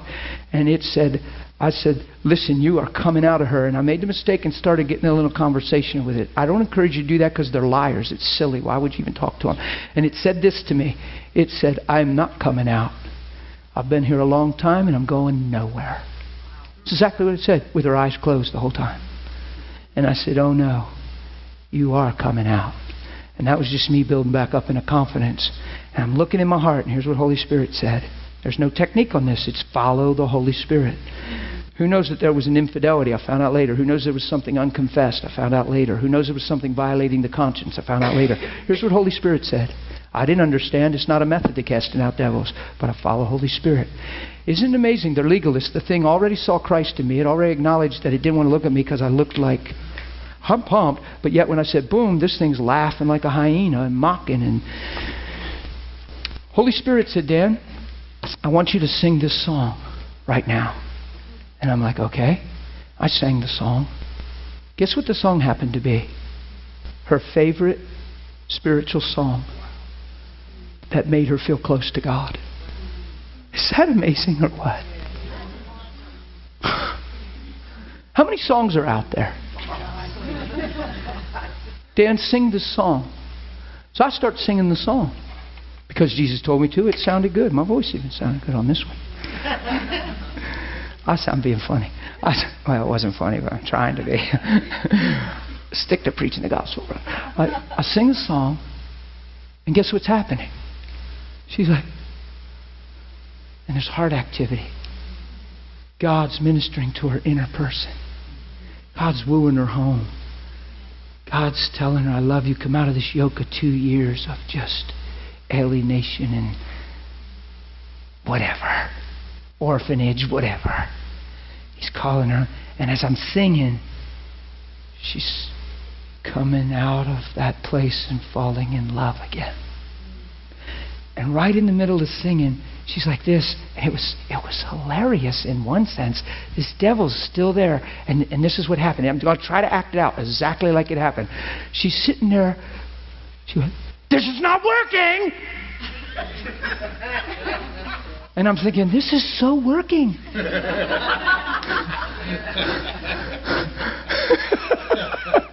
not that it's a method, but here's what was happening. What was God doing? He wasn't just setting her free. He wasn't just casting the devil out of her. He was winning her back. He's winning her back. He's just, I love you. And I'm singing this song. It was, it was Psalms 23.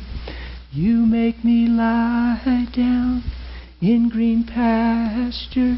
You make me wanting for nothing. You fill my hunger with honey from your sweet, sweet word. And you let me worship before you. Hear how intimate that is? So I bow down before you. You are my shepherd. You are my Jesus. You are my Lord. Guess what song that was? Her favorite song. You might have never even heard of it.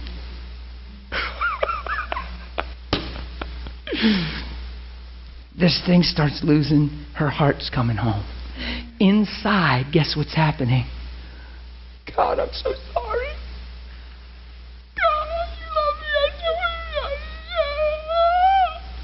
Right? Can't say much, but saying a lot.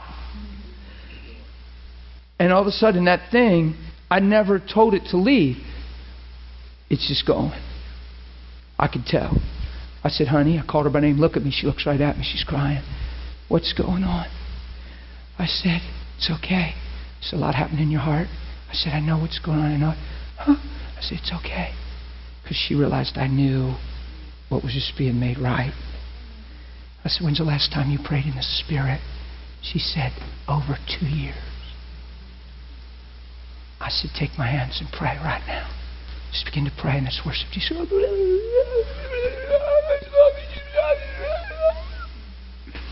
I looked over at the pregnant one.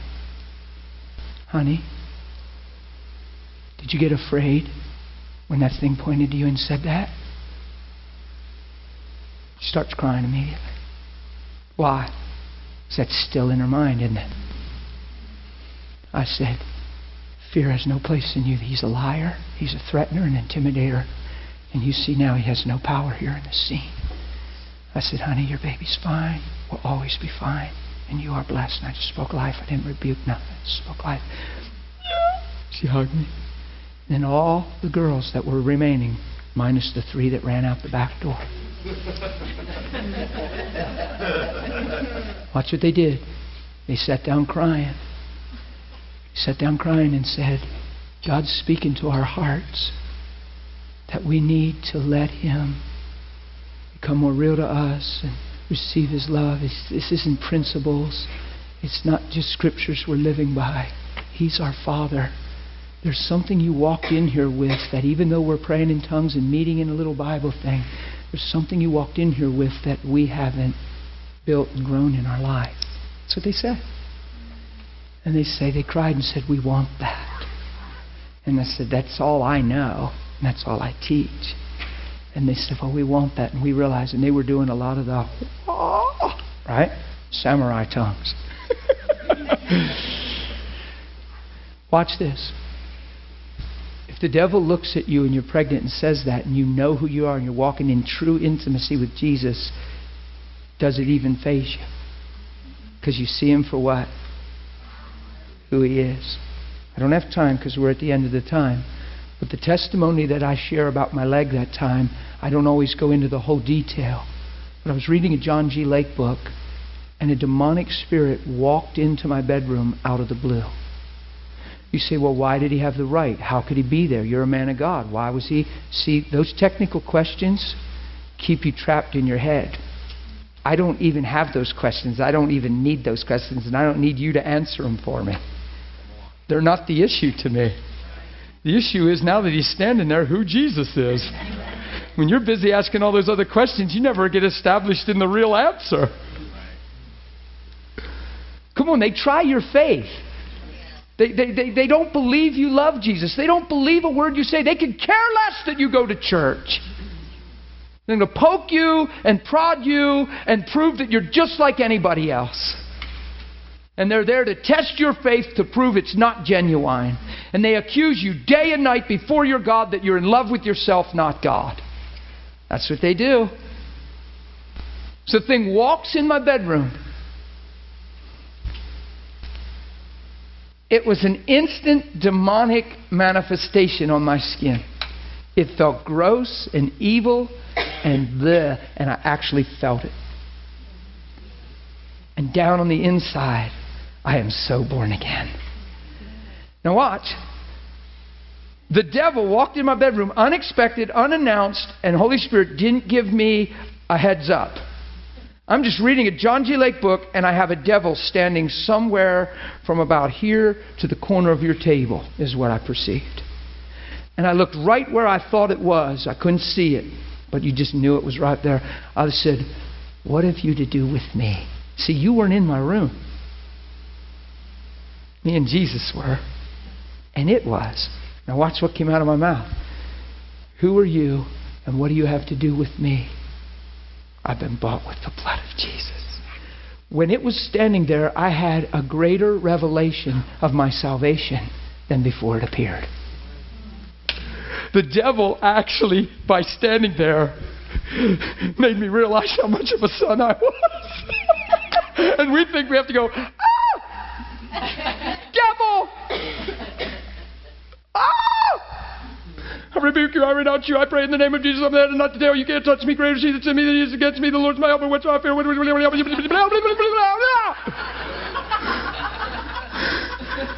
And it goes, Boy, I got him now. Boom! That's exactly what it does when you're in that realm because it's got you on the ropes.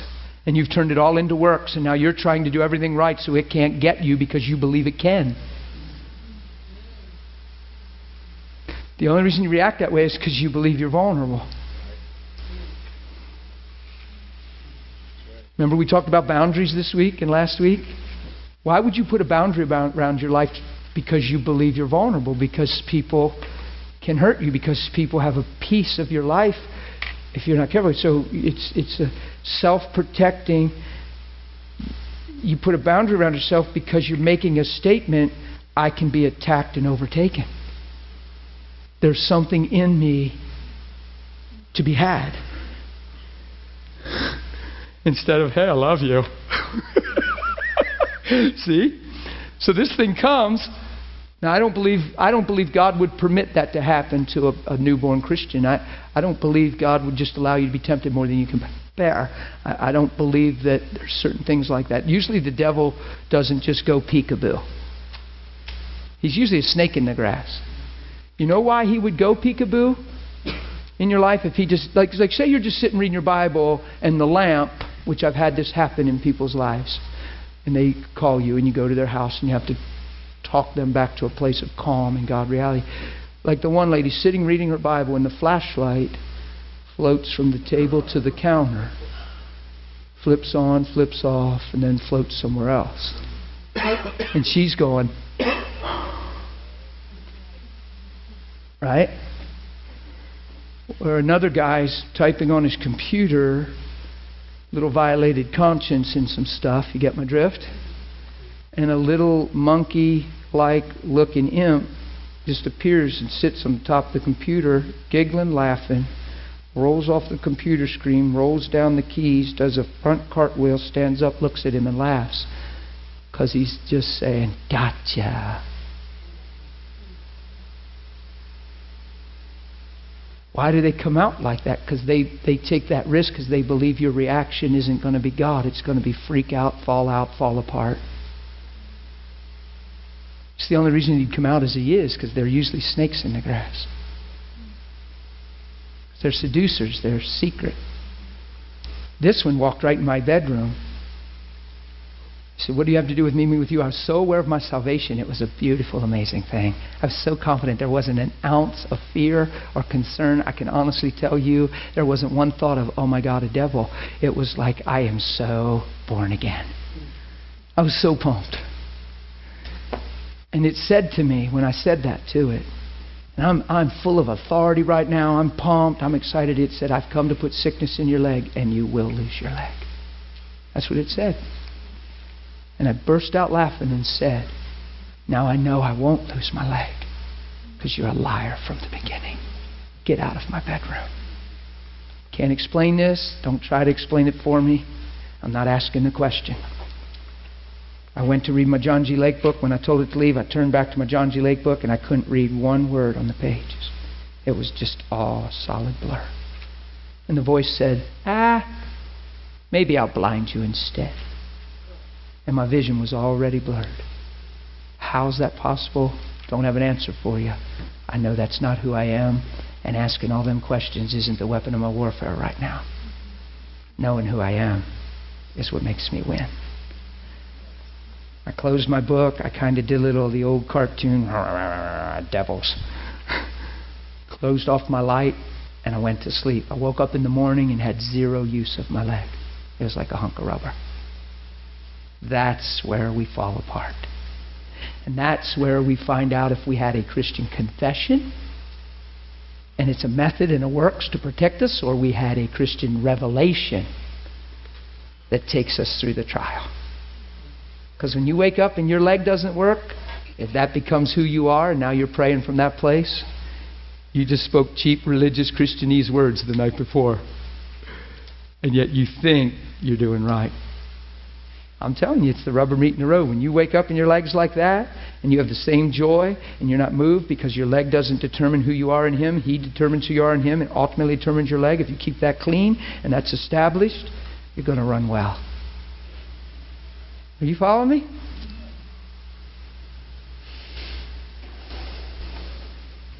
Devils come walking into your life to see where you really are and where you really aren't, and they hurl threats at the children of the living God. That's what it's all about. And they believe you'll empower them. They believe you'll focus on them and honor them and worship them with your fear, your words. They believe that they'll become who your life is instead of Christ, and it'll become your resume, the temptations and the trials and the manifestations of the devil. And they believe they can overtake your language and ultimately your life. You follow me? They're liars. They are so freaked out by Jesus, it's ridiculous. they just are. I can't quit anymore. I'm late now. But we grow to understand they are freaked out by Jesus. Amen? I won't preach that he doesn't have teeth. Oh, he has teeth and he can bite if you're in position to be bitten. Preachers preach that he's a toothless lion. I wouldn't preach that. It's not that he's a toothless lion. You respect him in the sense of what he has the ability to do when there's lack of understanding and stuff in that sense, but you give him no place. He's your enemy. You see what I mean? When I say respect him, I don't mean you honor him. You understand that he does have power in situations. But Jesus is what? Lord. Amen? I don't know how we got on all that. I don't know where we went today. But why don't you stand to your feet so we can release faith and maybe let God make sense of it all? we got to ask you for help today because I feel like I didn't. I didn't feel like I didn't lock into anything specifically today, so I don't know where we went. It'll just have to work out in time. That's not me second guessing. I just it all works out in the wash. See, when you're teaching like this, you're always you, you chuckle because you're like, "What am I doing?" But God knows what's going on in people, where people are at, some of their current experiences, friends. God knows. And I'm just in faith that it will all work out. So, Father, we just say thank you for the gospel. Thank you that we can look like you. Thank you that we can walk what looks like in the flesh, but our weapons of warfare aren't carnal. But they're mighty in God. It's walking in truth. That a spirit can look and say, Oh, no, Jesus is here, or you look like Jesus. That's your whole goal, Father. We're the body of Christ, the embodiment of the anointing. And I thank you, you're growing us up into you in all things. Father, I'm asking you that you teach us love like never before. I ask that you expose in our everyday life the things that are still self willed and, and, and, and self adhered and self connotations and things that have to do with just me, myself, and I. Expose those things and so remove those things from our life. We don't want us, we want you. And we want all of you to fill all of us. And we just thank you that the two become one. I just yield myself to you. We as a class yield ourselves to you, and we ask you to continue to father us, teach us, and raise us up in all things. Now, Father, I'm asking a blessing on everyone's personal life.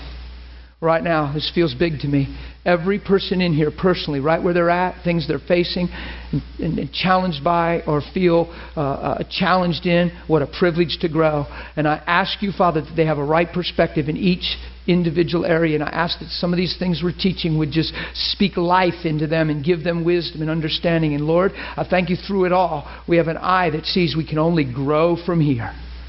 And Father, I thank you there's no looking back. So, Father, I bless every person here in every specific situation. People on the internet right now that are online, we just bless them in every individual situation. Father, we ask that you impart to, speak into, raise up, nurture, and